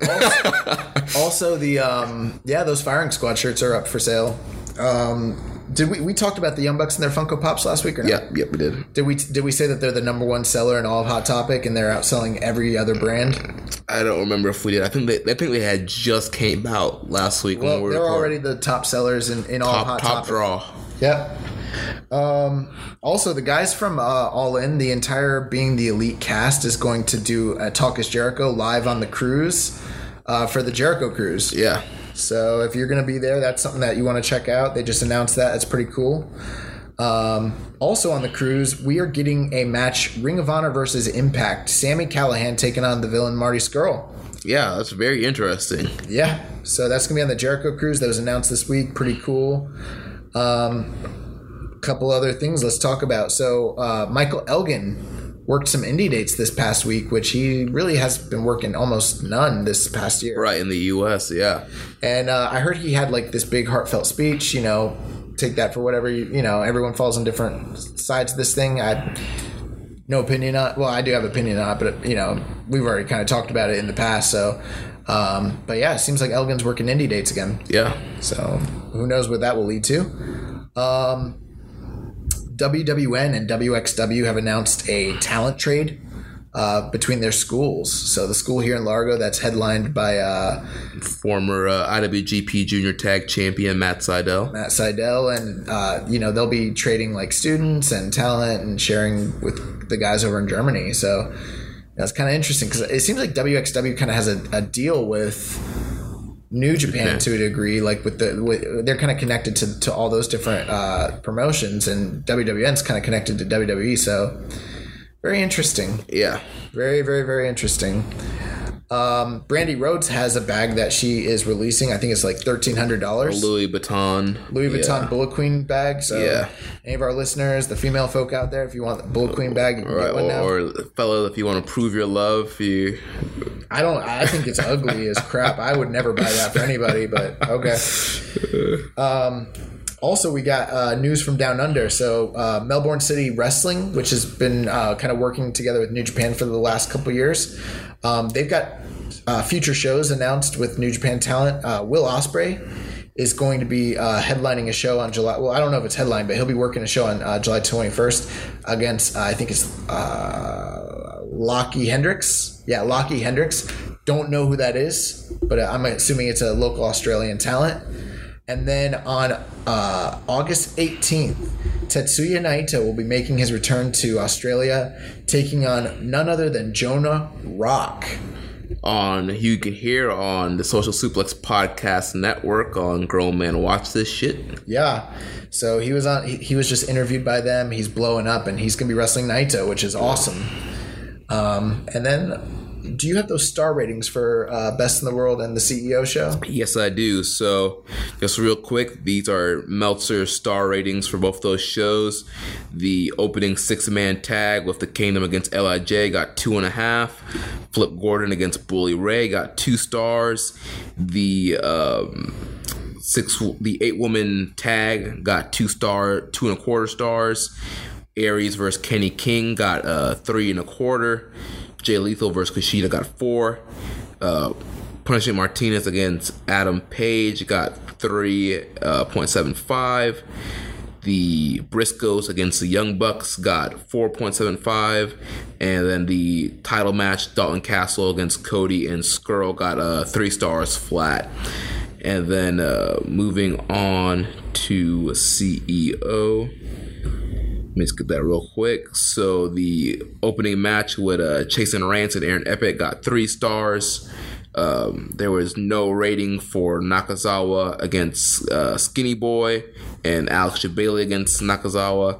Liger against Rocky Romero got 2.75. GOD against Juice and Finlay got 3 stars. Jeff Cobb against Chase Owens got 3.25. Yeah. Taguchi and Dragon Lee against Roppongi 3K got 3.75. Wow, that's high. And then the main event of Kenny Omega and Kota Ibushi against Naito and Hiromu Takahashi got 4.5. Really? Was it that good? I mean, it was a good tag match. I remember it being good. I don't know about it. Man, 4.5 seems awfully high. Okay. I think I was like at 4 stars on that. It was a good match. Yeah. Awesome. So, yeah, we got that. Chris Charlton's book. We've mentioned his name a lot on this. Obviously, he's a asset to the New Japan community, and he's very active on Twitter. And like I said, you guys got to follow him. But his new book, Eggshells, which is a history of pro wrestling in the Tokyo Dome, is officially dropping on July 17th. So, like in a week, not even less than that. Yeah. You can check out his Twitter. They've got plenty of information. It's going to be available for physical copy as well as e-copy. Trust me, you want this book. Right. And like we mentioned earlier, our friends at Voices of Wrestling, if you win their G1 Pick'em, that's a prize. Awesome. The Young Bucks and Kenny Omega, we keep talking about this, but the WWE stuff is every week. It keeps coming up. It keeps coming up. So Kenny Omega recently stated that he felt like he could thrive in a WWE, atmosphere because, he feels like sometimes he needs restraints for his creativity to almost thrive, because with no restraints, there's no parameters for him to do what he needs to do. Whereas if he's given restraints, he can find a creative way to make something out of with that structure. He can work outside the box of that structure and find a way to be successful. He also said that it would be a missed opportunity. Yeah, if he couldn't work with guys like Seth Rollins and AJ Styles. The Young Bucks this past week, they've been asked about it, and they asked, why did they start following you guys on Twitter? And Nick was like, I got a really good Twitter. And they said, ultimately their decision whether they're going to go or not comes down to what's best for them and their family. Yeah. You think they're going? Every time it comes up, I'm like, you think they're going? I could see Kenny going. I don't know if the Young Bucks are going. I could see them all going. They got a lot of money. Right. They're trying to get that NBC Universal and Fox money. But remember, Young Bucks got young kids. I know they work a busy schedule right now, but they get to see their family a lot. They get to be home for birthdays. Yeah, but Kenny Omega has Kota Ibushi. He'll sign him too. I feel like they might. Well, they did say they asked him if they're going, and they said contract season's coming up, boys. Yeah, get ready. So we'll keep you posted. But man, I'm getting nervous. I'm getting nervous. Let's talk about Jay Lethal, Taylor Hendricks, and the Ring of Honor controversy. Yeah. So we mentioned that last week. That came out last week, right? We mentioned it last week. I don't think it did. I don't think so. Okay. Well, anyway, did it? I can't remember. I think it came out after the show. Okay. So I could be wrong. I could be wrong too. But former Ring of Honor star Taylor Hendricks, she was a part of the House of Truth with Jay Lethal and Truth Martini and Ring of Honor. Came out. Somebody on Twitter, she was in a Twitter conversation, and it came out. She said that Jay Lethal told her that the reason she was taken off Ring of Honor TV was because she wouldn't sleep with Jay Lethal. So Ring of Honor. Well, she said that he told her that they sabotaged her career. Yeah.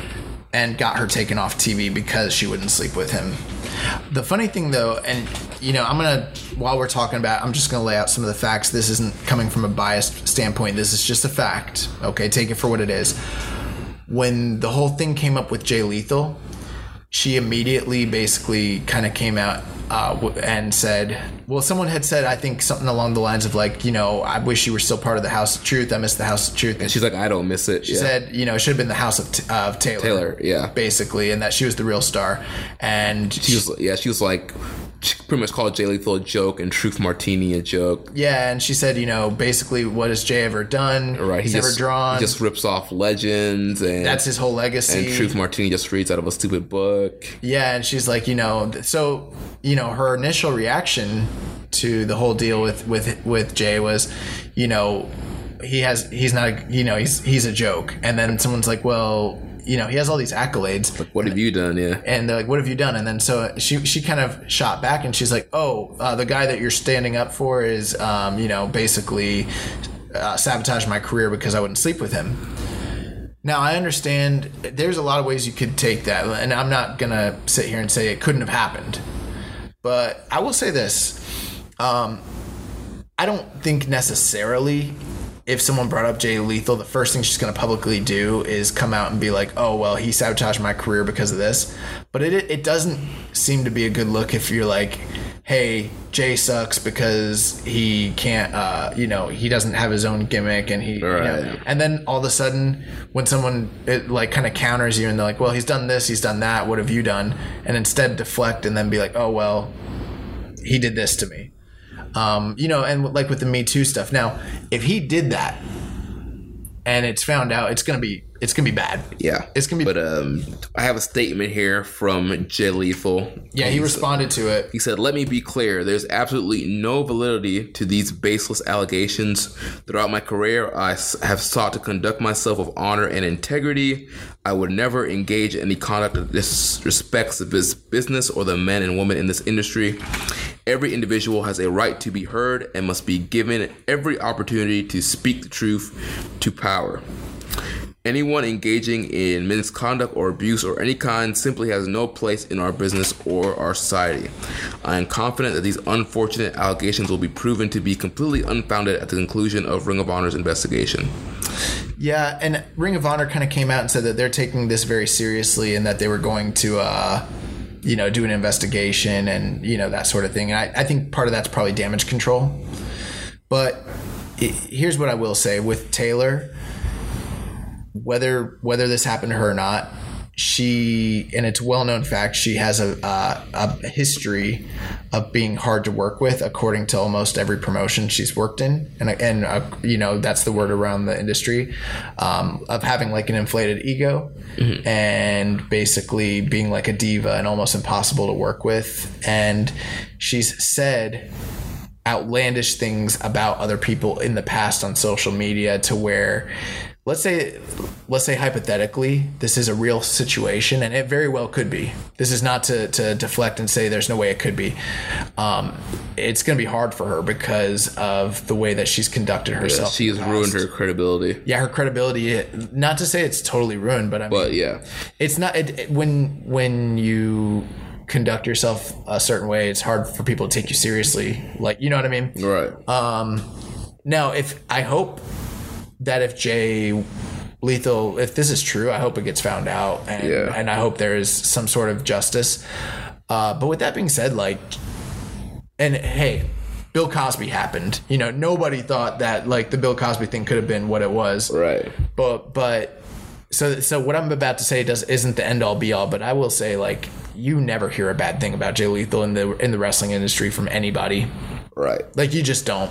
Like, you know, and it's not just because, like, we live in the area he does and we've talked to him or anything like that. Like, nobody has a bad thing to say about this guy, like, that I've ever heard. Yeah, I mean, I've seen people shoot on him and they talk so highly of him.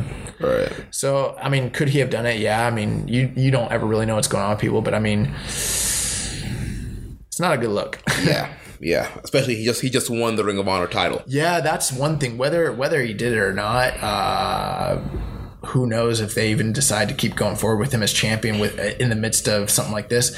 But at the same time, I mean, with them, they taped like a bunch of TV. So, I mean, all that's in the can with him as a champion. So I don't know how they get around that. It's a smaller company, too. And at the end of the day, this could be something that just kind of gets forgotten about and blows over real quick. Yeah. Hard to say. Yeah.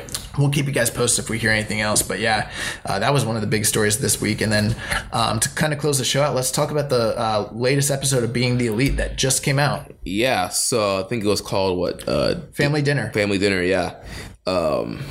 And another solid episode.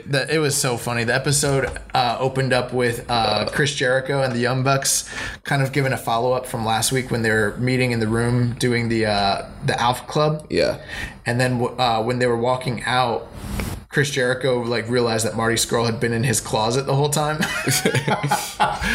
And, Marty was like, listen, I heard you inviting those guys to be in the Alpha Club. What if you invited the villain?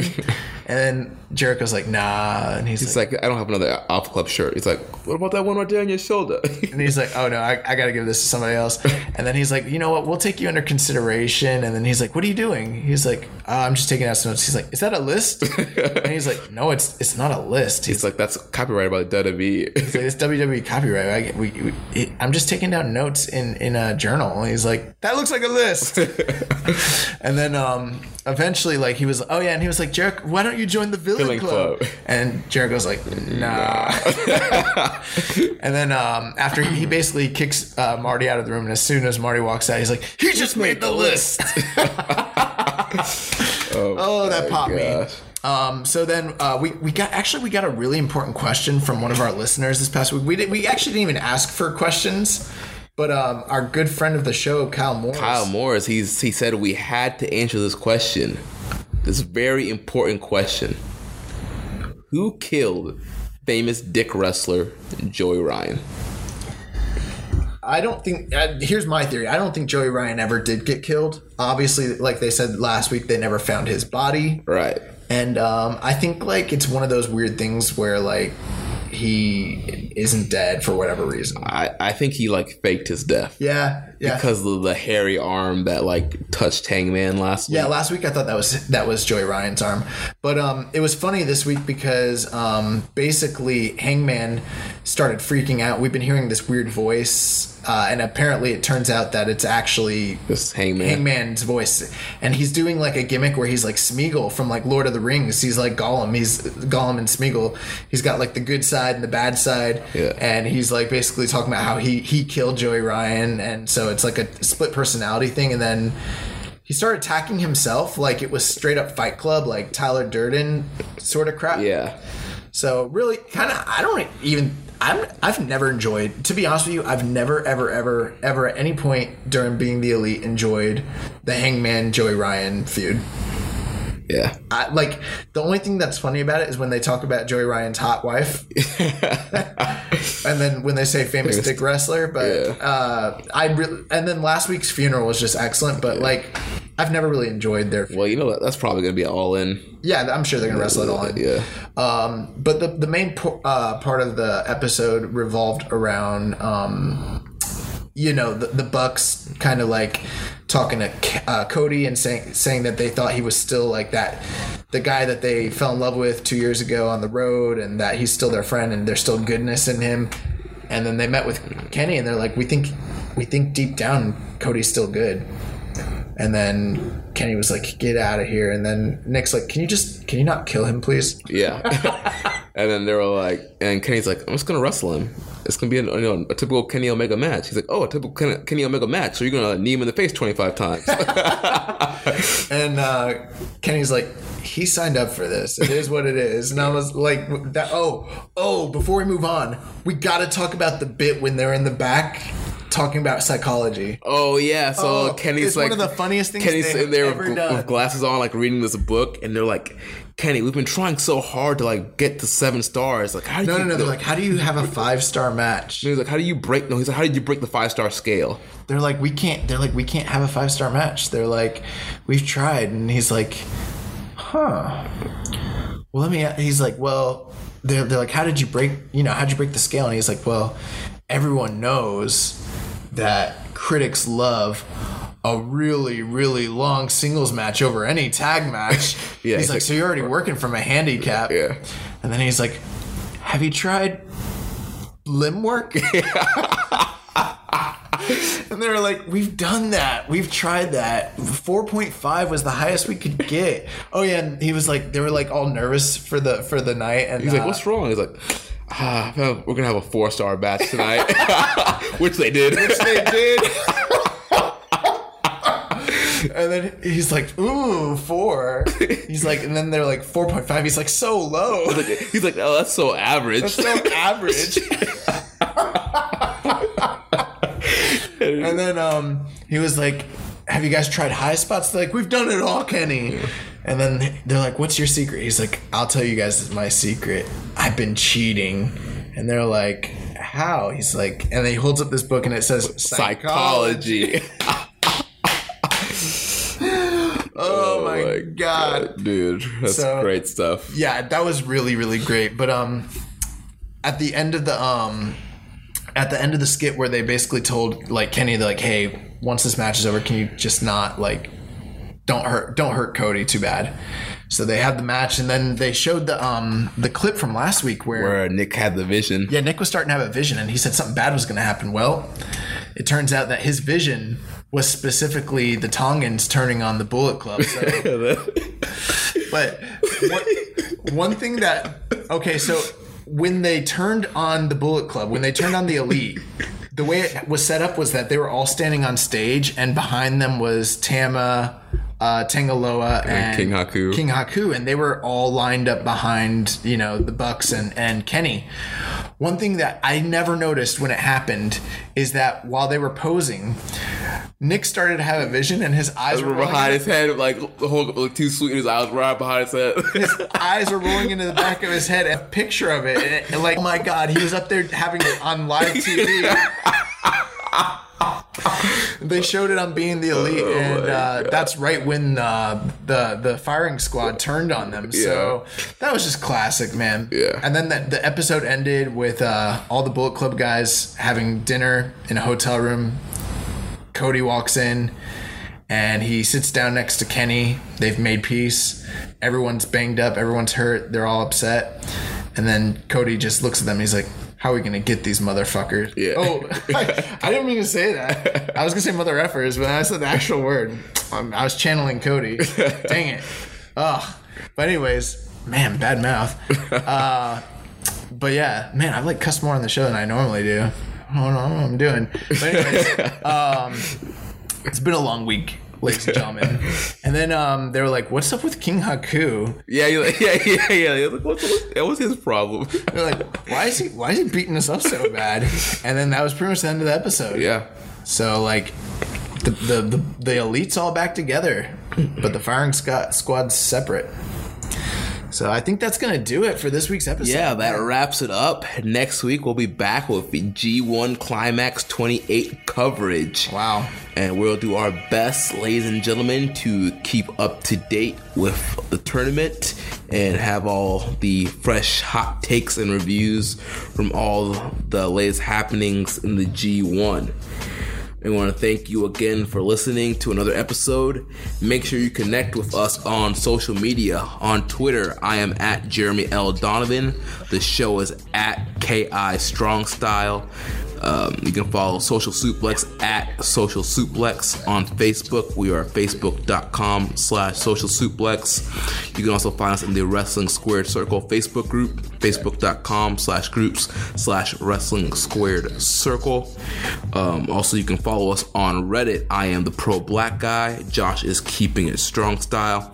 Make sure you check out all the other shows on the Social Suplex Podcast Network, One Nation Radio, the Ricky and Clive Wrestling Show, The Outsider's Edge, Grown Men Watch This Shit, and then also be on the lookout for a Social Suplex Radio interview with the Captain Aaron Nova from Tampa Bay Pro Wrestling. That should be dropping this week. So don't forget to subscribe to the Social Suplex Podcast Network and leave a rating and review. And until next time, goodbye and good night. Bang. Thank you for listening to Keeping It Strong Style. We'll see you next time.